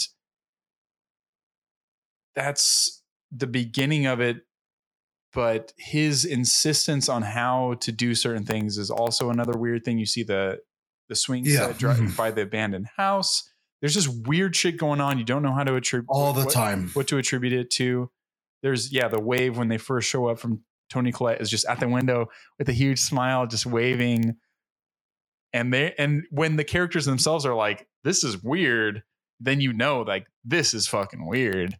Um but yeah the the pig with the maggots that was like a very graphic description from a person who seemed nonplussed by it which was also unsettling how just nonplussed and kind of like half smiling and joking and chuckling about the situation as he was and almost like he's like oh you're gonna find this gross or something and, and how he describes it mm. and all of this again is like speaking to how he thinks about himself. It's fascinating. It's uh, it's it's like someone who if you enjoy psychoanalyzing psychoanalyzing psychoanalyzing psychoanalyzing in a movie i don't know it's like the second watch for me was that. It was just like what is this guy's deal? This guy is so deal! fucking oh weird. right. And like but also yeah confederacy of the dunces i'm so glad you remember the name that kind of thing of like he is so in his own head.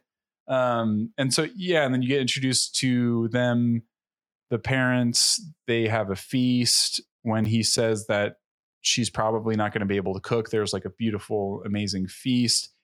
Uh our main character is a poet. She's an artist. She shows the art to david Thewlis, and he says he likes things about pictures about things that are real. Uh, and how can you tell a landscape is sad unless you have a sad person in it? I thought that was a funny, just a funny argument. yeah Um, and something that like it just reminds me of Charlie Kaufman having to convince someone that his like movie is valid or something.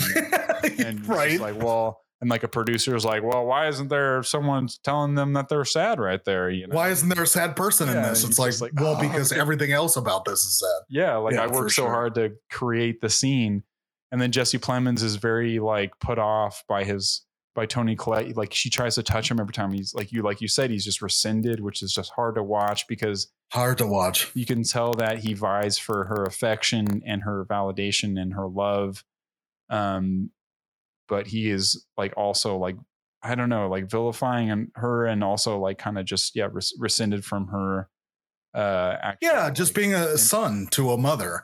Like it's a doting mother. but then he also and- trashes the freudian concept that she places later and it's all sure. you know it's all pro- projection all, all that stuff of of where he's at in his life but yeah. Can, there- can I pee real quick? Please do. I'm- We'll- I'm sorry. Yeah, no, Yeah. no, it's all good. Let's take a, a take another break, and we we shall continue. We'll be right back.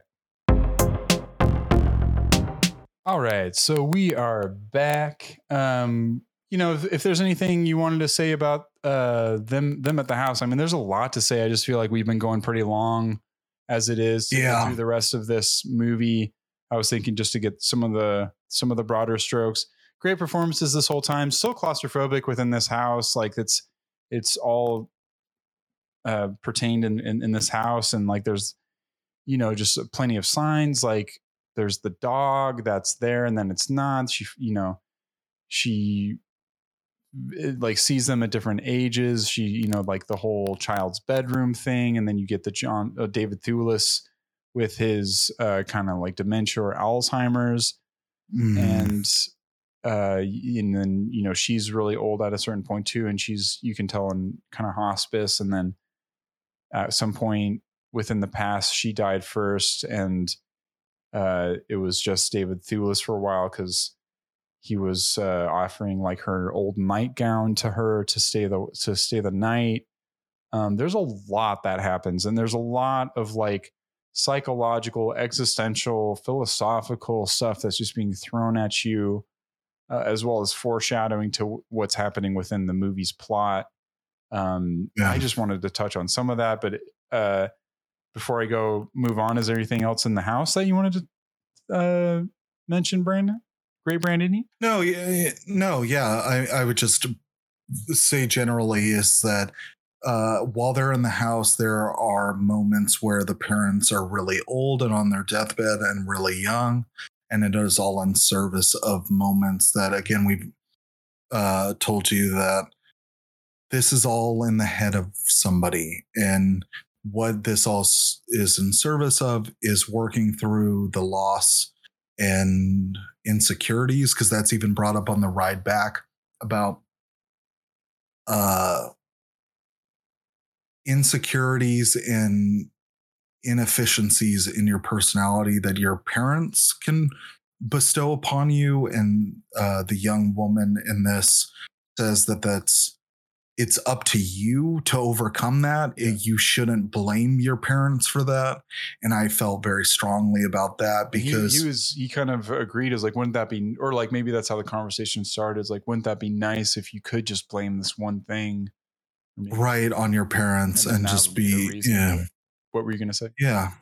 No i would just say like it yeah i just you know you see so many inefficiencies in somebody's character because of their insecurities that are most likely stemming from childhood traumas or not trauma in a like super like aggressive sense but just trauma in the sense of like we're all raised by other human beings that have flaws and there is a statement in this movie about at a point you should take it upon yourself to overcome uh, those inadequacies or those insecurities to be a better person. And it's interesting because that is also just such a self-reflection that doesn't really like net out to anything in the movie. It's just positive because i'm sure we'll get to the end of this movie uh here in a second. But yeah like i do believe that though i and i and i told my mom this as well um i can't remember what movie it's from but something that stuck with me in life is that you know, because there used to be this like not platitude, but this saying of like you are who like you you're your parents, you know, we just become our parents, uh, something to that effect.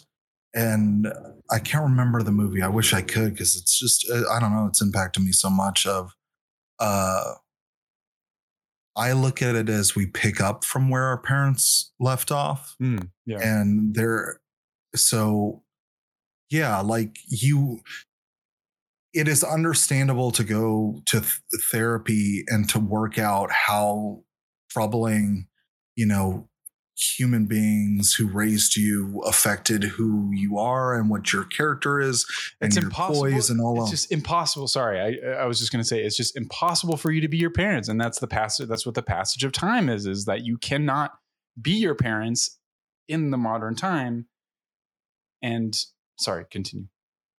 No, you're absolutely right. That's a great point to bring up, especially when you're Within talking about movie. modern times, for sure, because, you know, my parents have a sensibility from their growing up. Sensibility, and- sure, but and- yeah, it's just like you can't. And, and there's such a conflict that I have with my parents' sensibility of things, something that I'm really overly concerned and I'm not to get you know, I, I'm going to open up about it because this movie warrants it. Is that I'm so concerned about my parents' sensibility and that I see the effects that the internet has had upon them, and they have been ill-equipped because they weren't, you know, they didn't grow up with it. You know, I'm I'm ne- I'm not concerned at all for my brother who's younger than me about the sensibility or about the power of the internet, but your parents are going to have a level of understanding and sensibility from the time that they were growing up and you can't have that because times change whether you like it or not Exactly. and providing that same sensibility that was applicable to when they were 20 or 30 years old isn't either relevant or isn't applicable to this time period because things continue to move and because of technology move so quickly. And so they just have these ways of looking at things or these ways of ingesting in culture that um it, it, it- it's yeah you're not you're not you're it seems almost ill-equipped to uh navigate today's pitfalls with the same sensibility. So i would hope anybody out there listening that i respect and love my parents so fucking much. I it's it like it uh, it so much. Because to make sacrifices to love a person unconditionally through a long period of time is so incredibly admirable but it doesn't mean that they know everything or that they get everything and I yeah, I don't know. I just connected so much when Jesse Plemons is taking care of Toni Collette when she just has no bearings on what's going on, but he just wants to make sure that she's taken care of. And like that stuff just really hits hard because it's not like he he believes the things that she believes. She he just knows that this person cared for me and I need to care for her Yeah. and also too like something that really upset me and something uh, that made me think a lot about is, is that whenever in the movie he is at odds with his mother or has this very like immature response of like oh mom don't say this about me or just gets very uh self-conscious and insecure about the things that she says it just frustrated me so fucking much because I have a mother who does that. I'm sure a lot of people listening have mothers that have done that. And it is so fucking upsetting to see because so what? Like, eh, and it was good to see it from like, eh, or see responses from the young woman's perspective of like, whenever you're like, oh, mom, stop that. No, it's this. Or you just are at odds with your mother because she's not saying the right thing or doing the right thing. It just is not a good place to be at. And yeah, like, I would advise anybody who feels like, "Ugh, I wish my parents weren't so annoying or so like, yeah, frustrating to be around no matter what they believe in. Cause yeah, I would, I don't uh, believe the same things that my parents believe, but it just makes me, it, it, yeah, it affected me so much to think about time spent being frustrated with whatever my parents, you know, philosophy on life or political ideals are. Because like in this movie too, is they, your parents aren't going to be around all the time. And like that is, yeah, it's And- time and- wasted. his way of uh, remembering them was in those moments in the past. It, it seemed like it, it, it seemed like he didn't because I don't know. He he didn't take their memories with him in a positive way, in the way that Yeah. they would have maybe wanted. And it's it's up to him how he wants to wants to do it. But he, when his mother would express joy and admiration for him, he rescinded each time. Yeah. and that that expression was something that was so self-detrimental to his own psyche of who he was and an expression of that as well of that man he is a smart guy. And and she's and she's letting him know and who and no one else in the world is letting him know. No one and that's all he No one. wants is for someone to recognize. And when someone does his mom who's who's close close so the closest thing to him possible and has brought him up and He can't fully accept he, he can't he can't accept it. It's too close and he doesn't know he doesn't know intimacy. And at the same time he strives to know what that feels like. But when it's presented in front of him in a even in a familial way a form of love he doesn't know how to accept it and at the base man like i, I don't know that's something that has helped me is accept the compliment Uh, say thank you. If someone gives you a compliment, give them an give an emphatic thank you, and they will appreciate it that as much as you appreciate the compliment. I'm telling you, like people, yeah. because people, it's hard sometimes for people even to make that vocal compliment to another person of like, oh, I'm gonna, I Totally. think, oh, I like this person's hairdo, I like this person's shoes or or shirt or whatever, or, or you know their their energy, their smile, whatever. You know, you can do it in a respectful way. Uh, but just expressing that that form of admiration or that form of like i don't have to be right in this situation and this and this is just who this person is and i, I don't know if we know these people in, in life polar kingdom out there but it's just like he just reminds me of the person that like needs to be right is contrarian in every in every situation and and just actuallys things down to the point where it's not even worth it anymore and it's like okay if right is being what's important to you then you can be right but you're going to be alone and and- Alone. And that's what he ends up being. and right. But he's right. Yeah. And he knows what he wants to know, and that's all that matters. And media, whatever, like everything is what's important to him. And he has given, he has, he partakes in that, and that brings him fulfillment. And that's fine in a healthy way, but he ascribes so much importance to to that importance to that. But these things that are being shown to him are human connections derived from love but also as the movie says pre-interpreted for your for you to not have to think about it. Yeah. but the dude thinks so much. I, I don't know. So so when he's given these messages he projects them to the outside world. And i think the hardest thing for me to accept too is that also affects his world how he Yeah. views it you are Mhm. an indecision is still a decision and there's plenty of indecisions that he makes as a person of being shut in and not being an active member of society or, or whatever it may be he's he's doing a positive thing cleaning up a school great but there's plenty of things that he has just shut off and and been a, been a recluse from and has preferred to fantasize about those things and those are still decisions and those still f- affect you not only you but your community and your family as well and i think that's something that i've had to accept in my life of like you know you can't just recuse yourself from every situation you have you have to be an active member and you have to make decisions and you have to step up in in those moments and instead of stepping up he backs off and is spiteful of how it turns Yeah. out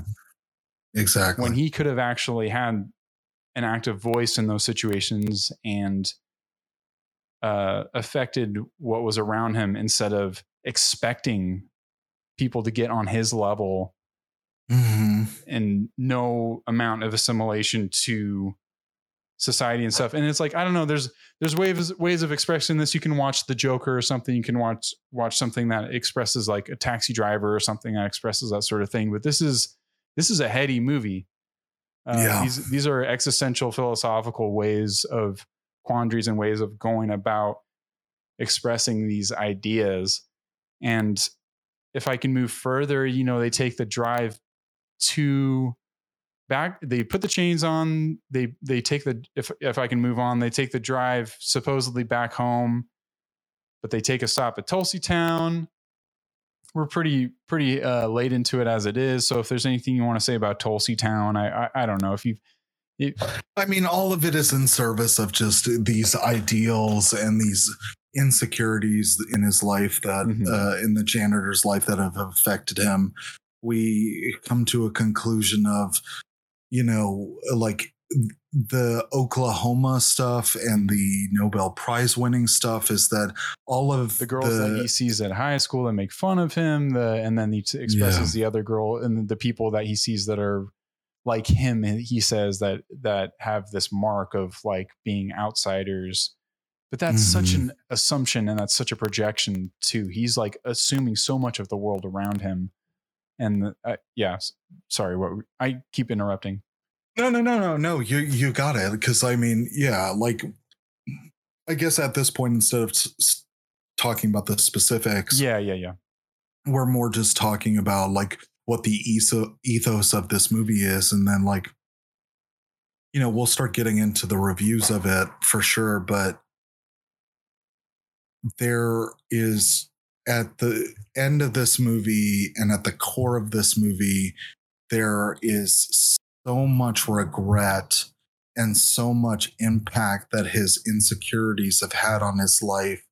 And he knew what it would be like to live a life that was fulfilling and good, just like with adaptation we talked about. And it's just this Charlie Kaufman thing of it all is like he knows what it would mean to have a life that is less about loneliness and conflict and more about what it means to be accepted, to be part of a group, to have a good time. And it's just always at odds with who he at Mhm. his core is. Mhm. And it just leads in this movie down a road of just unaliving yourself because you can't, at a point, it's, it seems like there's no coming back from it you know you you just live life so much that way that there's no i don't know It- it- if anything it just is like there's no real repercussions in society from you unaliving yourself and if you're it brings you head. yeah. Brings you solace i guess do it. No you never do it. Never always think and consider how much of an impact you could make even at the very last moment i hope anybody would consider that you can make an impact on somebody's life. And i know it's hard to think about what if it's really matters because that's something me personally about this movie that's tough is, is that ultimately I can get like I get that none of it matters and that's the existential dread that you can talk about with this movie is that like I love every moment talking to you James and but does it matter? it matters as much as we want it to matter oh exactly like it in this No, moment I'm it matters so right in Yeah, this I- moment it, it, it like, means I think- everything to i me think therefore that I am I'm- sort of shit man. Right. Like I'm talking to a person I've known uh, so much of my life and I relish so much of that. But does it matter? Like, are we making a difference? Like, no. we're not like Oh no. but like this podcast this us talking like anything doesn't matter but like kind of I don't know, like it's making a difference to me. So I, I don't know. It's, right and that's the argument you would make is is like it isn't what uh, what these movies what these books all of this media you can consume it makes you believe that what matters is is influencing people making a difference in a way that affects a lot of people like that type of stuff where it's like impactful. But reality is and that's what's really like oh, i even brought it up earlier about like what's scary or about this movie or very challenging about this movie is, is that it posits that life is meaningless but it gives you a life with moments that have a lot of meaning in it. So it's up to you to seize opportunities to love the moments that you've had and to understand that regardless of the impact that you make, a life worth living is a life where you've either loved something or experienced something with great passion that it affected you. And like we saw Oklahoma to like, or the, you know, the, um, him winning an award, like he understands that that's what life's about is these moments of connection, but they're just so idealized he, that he needs a it- medal. Like he needs his. He always wanted exactly. he They're got- so idealized that it's like pin, and that was right. he wanted the acumen pin, and so in his final throes of of death, when he's uh, in his car after, after everything, you know they they get they go to Tulsey's, they get the ice cream, they show up at the high school because it gets too melty after this this conversation about uh, film critic Pauline Kael and and and that whole thing. Um, I, I'm not going to get into it. Uh, Woman Under the Influence, she does an impression of Pauline Kael uh, talking about that movie, and they get to the the school, throws away the melty stuff, the the burrs that they call them, the Tulsey Mhm. burrs, Yeah, the burr. and uh, there's a whole thing with a pig. The pig comes back as an animated uh, kind of CGI sort of thing. That's That whole sequence was really wild. including Yeah. maggots and everything, and the um, naked older Jesse Plemons, Jake uh, character, and then it gets into this award uh, ceremony, which is kind of the final crescendo of the movie, and everyone has uh, stage like old age makeup. Um, I was going to mention, I was just going to say this one quote about that from Charlie Kaufman. There was a scene where the janitor found a makeup book in the mat in the bathroom. This is a scene that was cut. I think he's is what he's alluding to. Oh, got Uh, it. Okay. That kind of explains that a bit more. But you know him; he's like, "Oh, it explains it more." I don't want that in the movie. Uh, there was a scene where the janitor found a makeup book in the bathroom as he was cleaning up because somebody had clearly been putting their makeup on in this boys or girls room. Um, the device allows Jake everyone to bring in his head to age along with him while reminding us of the artifice and play. All of the people who were in the audience, with the exception of the characters from the movie, are the extras who played high school kids in the rest of the movie, Kaufman uh, says. So they're all young people wearing old age makeup. sure. But Yeah. him finding that makeup thing, I, I guess there was a scene, but it's like, oh, that's too literal. I can't have something be that Yeah. that obvious, but because it's I thought I and you as even somewhat attentive audience member, if you made it through this much of the movie and you're still interested in it, there is great old age makeup with both uh, David Thewlis and uh, Toni Collette. So you know they can do great old age makeup, and it's just like this kind of just lines on everyone's face. So he goes up, Jesse Plemons, Jake, goes up to the podium. Uh, a different older man, like just him, just Jesse Plemons with old age makeup. He makes the exact same speech from A Beautiful Mind, one of the DVDs that's on his Mhm. shelf at home.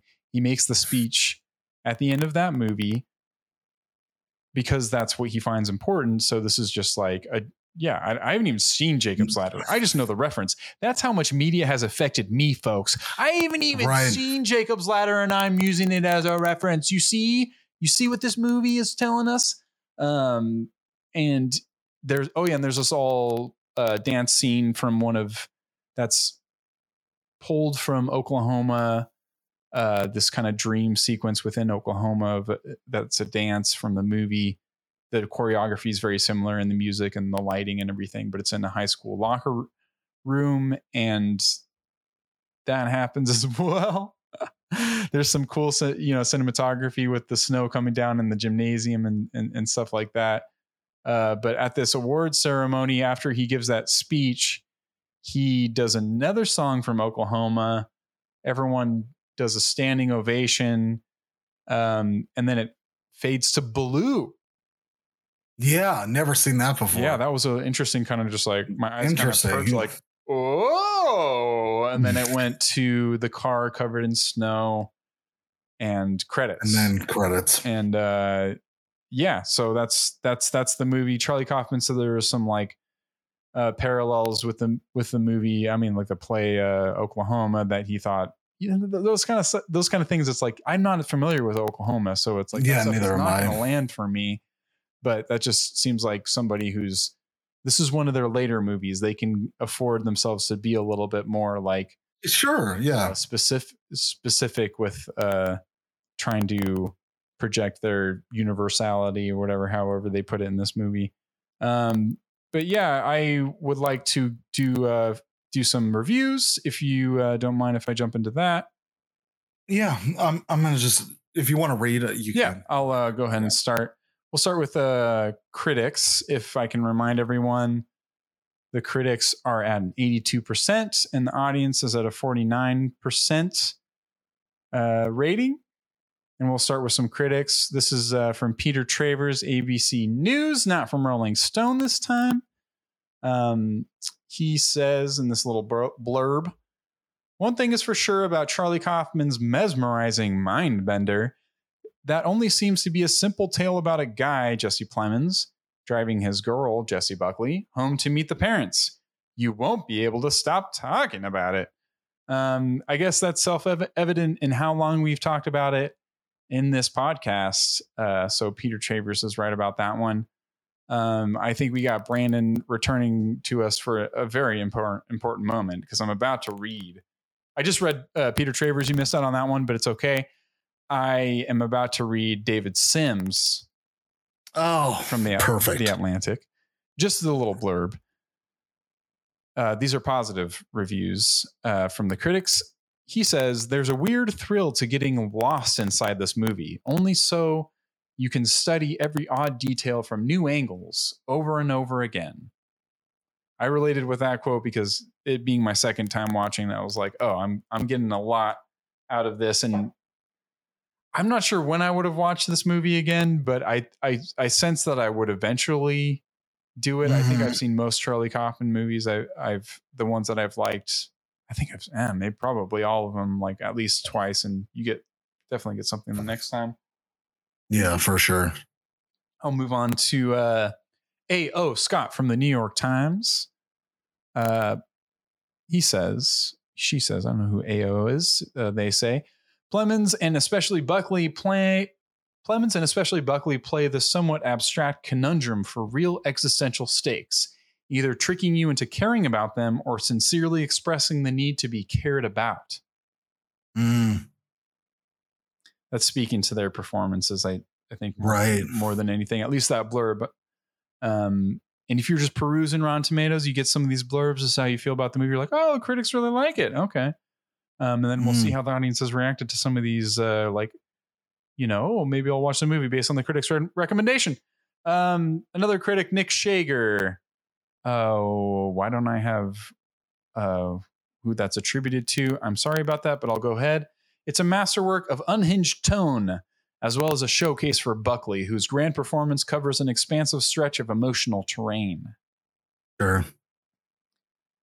Um, Yeah, I mean, she really leads this movie. She's really fantastic. I think I would have been more upset about her kind of being supplanted from the protagonist role a, a little bit if her performance wasn't so strong. Like her perform- Yeah. performance is so strong Mhm. that it made such a mark that I'm like, no, she's like still like her own kind of thing within this movie. So strong. Yeah. Um, Ty Burr from uh, Boston Globe. Like graphic artist Chris Ware, Kaufman is a meticulous master at capturing the beauty that lies in bleakness. He's our patron saint of desolate lives. Mm, You know the thing that critics are really good at? Jeez. Yeah. Alliter- Making those Alliteration. Yeah. Uh huh. Yeah. Oh, yeah. for sure. meticulous master, and then he's Uh-huh. got the beauty that lies in bleakness. Jesus. The beauty that lies in bleakness. He's a true poet himself. That Ty Burr. He's very. Mhm. I see him popping up all the time on these critics. Me reviews, too. So it's it's good to hear from him every now and then. Um, I got a few. If you can bear with me, I know we've, we're already going pretty long, but these audience reviews are pretty entertaining. I'm going to do like two or three if you don't mind. But they're also yeah. kind of long. Please. Yeah. if you don't mind. All right, I'm going to take a sip of water because some of these are pretty impassioned. All right, because these people are upset. These people are upset about having watched this movie. Um, and I pulled from Google this time. It was interesting. I, I'm, these are from Google reviews. There's a bunch of them, and they don't like this. Uh, Finn Bingham, Google, from Google. A pretentiously bad review of a pretentiously bad movie. Anyone with more than two functioning cognitive neurons can write this film off as two hours one would pass with no neurons at all. Pushing the outer limits of every viewer's sanity, the fragmentary collision of events that lasts for over two hours leaves said viewer desperately desiring two things a normal scene and for the film to end. And when it does finally end, it feels like an overly artsy high school skit that you don't appreciate, but feel like you should because it is utterly incoherent that there has to be something meaningful about that about it that you missed. Spoiler alert, there's not. Don't waste a second of your life or your precious neurons on this jumble of colors and noises. I, as a human being, implore you to look elsewhere in the vast universe of Netflix for literally anything else to watch, for you will surely have spent your time better there. The 80% rating of this film is some kind of cosmic mishap, in my eyes. A brutal and epic misunderstanding of the same proportion as thinking frontal lobotomies are beneficial for mental illness. Maybe those who have high ratings should consider the operation as an alternative to propagating low quality entertainment on a mass scale. What these people see is not something that exists and others didn't see, but a collective figment of the imagination, namely, a delusional sense of purpose found in the film. Jake and his girlfriend can toil in the vast realms of the ether for all I care. Instead of watch them do so, I'd prefer to have my eyeballs slowly chewed out by starved chipmunks. oh Excuse my me while I god! bid farewell to two hours of my existence. Oh jeez. That was the most critic sounding audience review I've- Yeah. I've heard. There was a lot of zingers there. That was that was epic. Um, I'm gonna do one or two more if you don't mind. There's like a couple Yeah, of go for it. these. I think that was the longest one. If if that makes you feel any better, I won't I won't go too far. But just I the reviews had a, made me have a good time this this week. Um, this is from Jacob Vaughn, Google. One star out of five, all of these.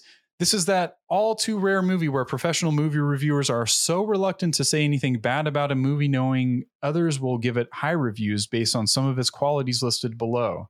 Reviewers from Boston Globe, Ty Burr, and New York Times, uh, AO something, I forget who, both uh, reviews I mentioned in this podcast, are proud of movies that push boundaries, produce great cinematography, and induce a feeling of melancholy. And this movie fills all those qualities, so other reviewers join in trying not to sound stupid or out of place, explaining the 86 Rotten Tomato score, no doubt. But it is absolutely, it's not that at the moment. I think it's like 82. But it is absolutely a terrible watch to anyone not a professional movie critic. Before you go on preaching this movie, have you analyzed why it does what it does in each scene and consider does this scene truly make sense slash further the plot slash give the audience something to take away? You might respond it doesn't have to, or I'm not smart enough to grasp why the, why there's a dance recital between young Jake and a girl whose name keeps changing throughout the movie in the last high school scene, Or you might say, I'm not observant enough to know what the smell is in the back of the ice cream parlor if it's not varnishing. I still don't, by the way.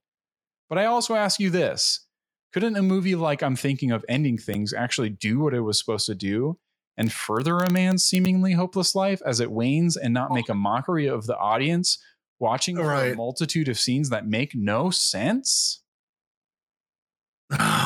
Fair. These are God. all like really well. Ah, totally. The first one was a little uh, facetious, of Yeah. course, but Ah, that one wasn't wasn't bad. Do you have do we have the energy for one one more? Two? yeah, go for it. Okay. Let's see. Which one should I do? Let's let's do uh let's do this one. From Vicky Cravey, one star out of five from Google. I'm convinced the writer was influenced by a mind altering substance as he was writing. His thoughts appeared to be what is the most unlikely random event to take place next that would have no connection to the previous scene. I can't imagine what the actors were thinking when they accepted the scripts. They aren't bad actors as far as their talents are concerned. And aside from the terrible script, they played their parts well. The only thing connecting me to the movie was the title. I'm thinking of ending things. But just like a bad relationship, I felt I had invested too much time into the movie to end it before seeing it through to the credits. Did I think it would pick up soon? Had I developed some sort of obligation to the movie? Or perhaps I was just too lazy to pick up the remote and find another movie. So I sit and I struggle and watch and nod off and wake up to the only scene that most likely makes this an R rated movie. I wondered if, during my very short nap, I missed the scene that would have made this a great movie. Though I don't plan on watching those last five minutes, I feel I got more satisfaction out of the trailer than the movie itself. If you thoroughly enjoyed watching the trailer, don't ruin it by watching the movie. Yikes. I thought that was the indictment of all of like, Mm, yeah. just watch the trailer. Just watch the trailer. but that's I that's like I don't know. Trailers can be very misleading, and I we watched that one before doing this podcast, and it yeah, yeah. kind of was. There was like a musical tone to it that was a little different. That seemed a little bit more thriller. Yeah. I- I think people would have assumed more of um, a marriage story. Is that what it's called? The Adam Yeah, Driver. that's exact. I mean, I I was thinking, Yeah. but I, uh, the minute I found out it was Charlie Kaufman, I was like, oh, there's going to be something weird. But Mhm. yeah, I was I was thinking it was Yeah, he would have s- just the assumed- surface of yeah. A relationship sort of thing between two people, not like this old janitor man going through a Jacob's ladder situation. I just really didn't expect that to happen. Um, but I would like to move on to uh, final reviews and uh, scores from from each one of us. Uh, would you like to start, Great Brandini?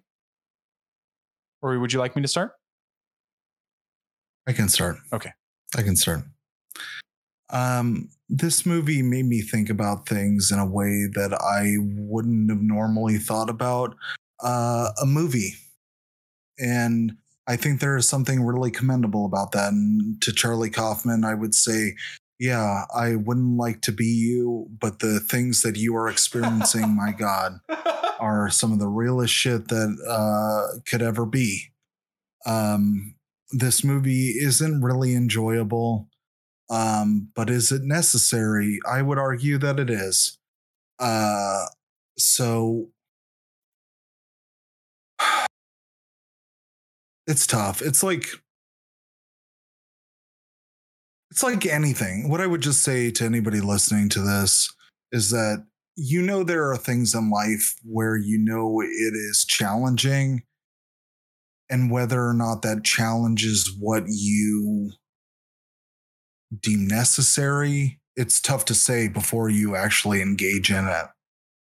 But there is a level of necessary conflict or things brought up in this movie that are worth exploring. I do agree that it isn't really that enjoyable. Um so when you talk about it being a movie it's easy to shit on because you could potentially present these really heady concepts in a way that are more digestible, but the point is to get past the digestible, to get past the stereotypical, to get into the shit, get into what is the meaning of life. And I think at times it's really necessary to challenge yourself on things that are tough to to think about, tough to experience. Um, yeah. Fuck, it's all the performances are great. I'm just uh, like shifting gears a little bit to it being a movie. Uh, performances are wonderful. Dialogue is very intense and can be off putting for some. It can be confusing, but overall, it's in, in service of a message. And yeah, I don't know. Like, there's a part of me that wants to give it a really low score because it is it, it's ineffective in bringing a lot of people to the message that it wants to, but it's really effective to getting you to think about the things that you are willing to think about in that type of audience. So I don't know. I just, this discussion has been really great like I it makes me love doing this podcast with you, James. It makes me great Hell watching yeah. this movie and talking about it. Absolutely. Like it's it's tough to not consider this movie somewhat important. So I'm gonna give this movie an 85%. Ah, to take to take it from there, yeah, it's I mean you uh you and I have in this discussion gone through some some personal things that yeah, man, this movie harvested out of us, and that is totally. worthy of recognition. Um, this is one that I was looking forward to watching a second time. Uh, I was looking forward to seeing what I could uncover another go around. When I watched it the first time, there was no way that I was like, I'm going to be doing that soon. This is t- this is taking a toll on me. I need to let it sit with me for a bit. I did not really expect to be feeling this way when I put this movie on. I knew it was a Charlie Kaufman movie, but it was like, I think that claustrophobia when you're not expecting it was sort of, was sure, like, wow, rough. this is, yeah, this is um, engaging in a way that is also like embrace like constricting in, in a way where it's like just holding holding you against a wall or something and and it's just like mm-hmm. making you face ideas about uh, life existentially personal uh, growth within the time that you're given as a human being um, the uh, dark humor of it all as as well as the agency to work between the lines of of your own head and what actual reality is because that's something that I know that I feel like Charlie Kaufman struggles with a lot of just being outside his, his own head and that's even replicated in the movie as well and all of these themes like I relate with a lot. I was prepared the second go around. It improved in my mind and elevated wow. when I when I knew mm-hmm. that twist and again I, I feel weird calling it a twist but that reveal of what the situation is because it's twist makes it seem like and i know that's as a director i don't think he was trying to make it build up to that just that thing because it kind of you kind of figure it out almost halfway through but um knowing that i think i i gained a lot out of it even in the moments that i've expressed my criticisms of like his purposely obtuse writing while it's still a benefit uh, to get the proposed feeling that he wants, it also detracts from the entertaining value of a movie. And as a movie, yeah, it's it it it, it arguably is a movie. Uh, you know, it's that is why I completely understand this being a polarizing movie. I'm glad we had this discussion. I think that's I think it's fascinating to have something where I am not arguing against someone who dislikes this experience. And when you compare it to Elden Ring, even it's like if you tell me you do not like Elden Ring, it's like it totally get fine. it. So you, yeah, it's like, and it's almost masochistic or something. Some of the stuff, that yeah, you have to be put through to get to come out on the other side and glean some sort of experiential sort of thing. But if so, for some it's just not worth it, and it's uh, downright almost like just traumatic to to not traumatic. That's that's too that's too harsh of harsh of a word to express just watching a movie. I mean, it could be the the visual. It could be. It could be the visual imagery. Yeah, I don't know, and like all the Yeah. stuff of like uh, him and his parents and going Yeah. and the relationships and and uh, the sense of loss. I don't know, just really existential things and the conversations when they are having them, which is a lot, locks you in in a way that uh, you're either in or you're out, and that is what is represented in the score. And for my score, I hate to go so I don't hate it, but it just makes me feel like I'm comping out to go so close to the critics. But I'm gonna do an 81. I know I know critics are 82, but like it's definitely in the 80s range. Like this is not your your best. Like I think a lot of Charlie Kaufman movies, the one and the ones that I really like. I mean, Sin a Die to Do to Chody is also like fits the bill of like a worthwhile experience if you can stomach it, but also will like fuck you up.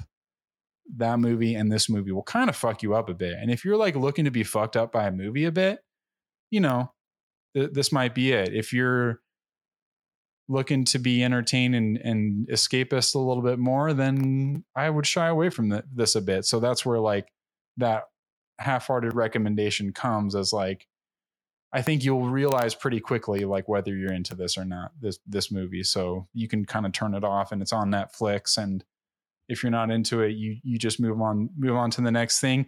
And this podcast would not think of you any different for. it. And not that we do in any in any other movies. I, again, I try not to be that that way, or otherwise turn gatekeepy like Jake in this movie or something. But like, uh, I thought it was an interesting experience to be like, to- like I like this movie a lot. Totally get it if you if you do not like it. Yeah. And I feel like Charlie Kaufman would echo that sentiment. Would yeah, he would totally. The article that I read, essentially, his last quote was like, "You either get it or you don't." That's that's essentially what he said too. So I will echo that sentiment. Um, I think we had a time here on this podcast that uh, will go down in the books. I think Yeah. we've. Uh, I don't know. There's a lot of good reflection in in this uh, in this go Yeah. around of of the polarized podcasts, and um, I'm happy that this movie elicited some of the the conversation that happened. That's what it's all about. I would like to, and or no, I'd like you to announce our next movie. Sure. So it's been a long time coming. So we're gonna, you know, shift gears out of the contemporary and shift, uh, yeah, shift into the, um, the yeah, past films. Uh, we're gonna go back a, a while. Um, we're gonna be doing next the Mechanic, From A Charles- 1972, 1972 Charles Bronson movie. 33% critics, 65% audience. Yep. So it's gonna be a wild ride, and I'm ready for it. We're bringing back. Should we, uh, or should it just be a surprise? No, no. Well, yeah. There might be a special guest that'll show up. Who knows from the past from past Yeah. uh, podcast lore. Um, Brandini, I'm going to move on to some uh, places that people can reach us if Yeah, please. To Polarized Pod at Twitter, Polarized Yep. Pod at Twitch.tv. You got Polarized the Pod at gmail.com if you want to send us a line there. Request, review, uh, idea, anything that you uh, you feel you want to share. And Yeah, I would just say too, like if you are interested, if you are listening to this and you're interested in watching us live, uh, definitely follow us on Twitch because we are always live recording these podcasts. every time. if you if you want to know when those recordings are because like i know that you know we haven't been totally consistent um follow us on twitter because uh yeah like i i always post when we're doing it. I do usually do it before we go live um and what have you. So yeah just follow us on social uh if you're interested in watching us lo- do live recordings. And yeah uh again if you have any suggestions on movies or critiques about the podcasts, email us. Please do. Uh, next week we'll we will be doing the mechanic. I'll go ahead and read a read a little synopsis because I'm not familiar with this movie. I'm not sure if many people have heard of it, so I think it might uh, might help some people. Arthur Bishop, played by Charles Bronson, is a veteran hitman who, owing his penchant for making his targets' deaths seem like accidents, thinks himself an artist. It, it's made him very rich, but as he hits middle age, he's so depressed and lonely that he takes on one of his victim's sons, Steve McKenna, as his apprentice. Arthur puts him through a rigorous training period and brings him on several hits. As Steven improves, Arthur worries that he'll discover who killed his father. This movie is rated PG in 1972. That's what I'm talking about. That's that's that kind of like James Bond sort of stuff where it's all Yeah. PG. Um, thank you so much for joining us. We'll we'll see you next week for the mechanic. Uh, we love you all. Goodbye. We love y'all. Bye bye. Bye.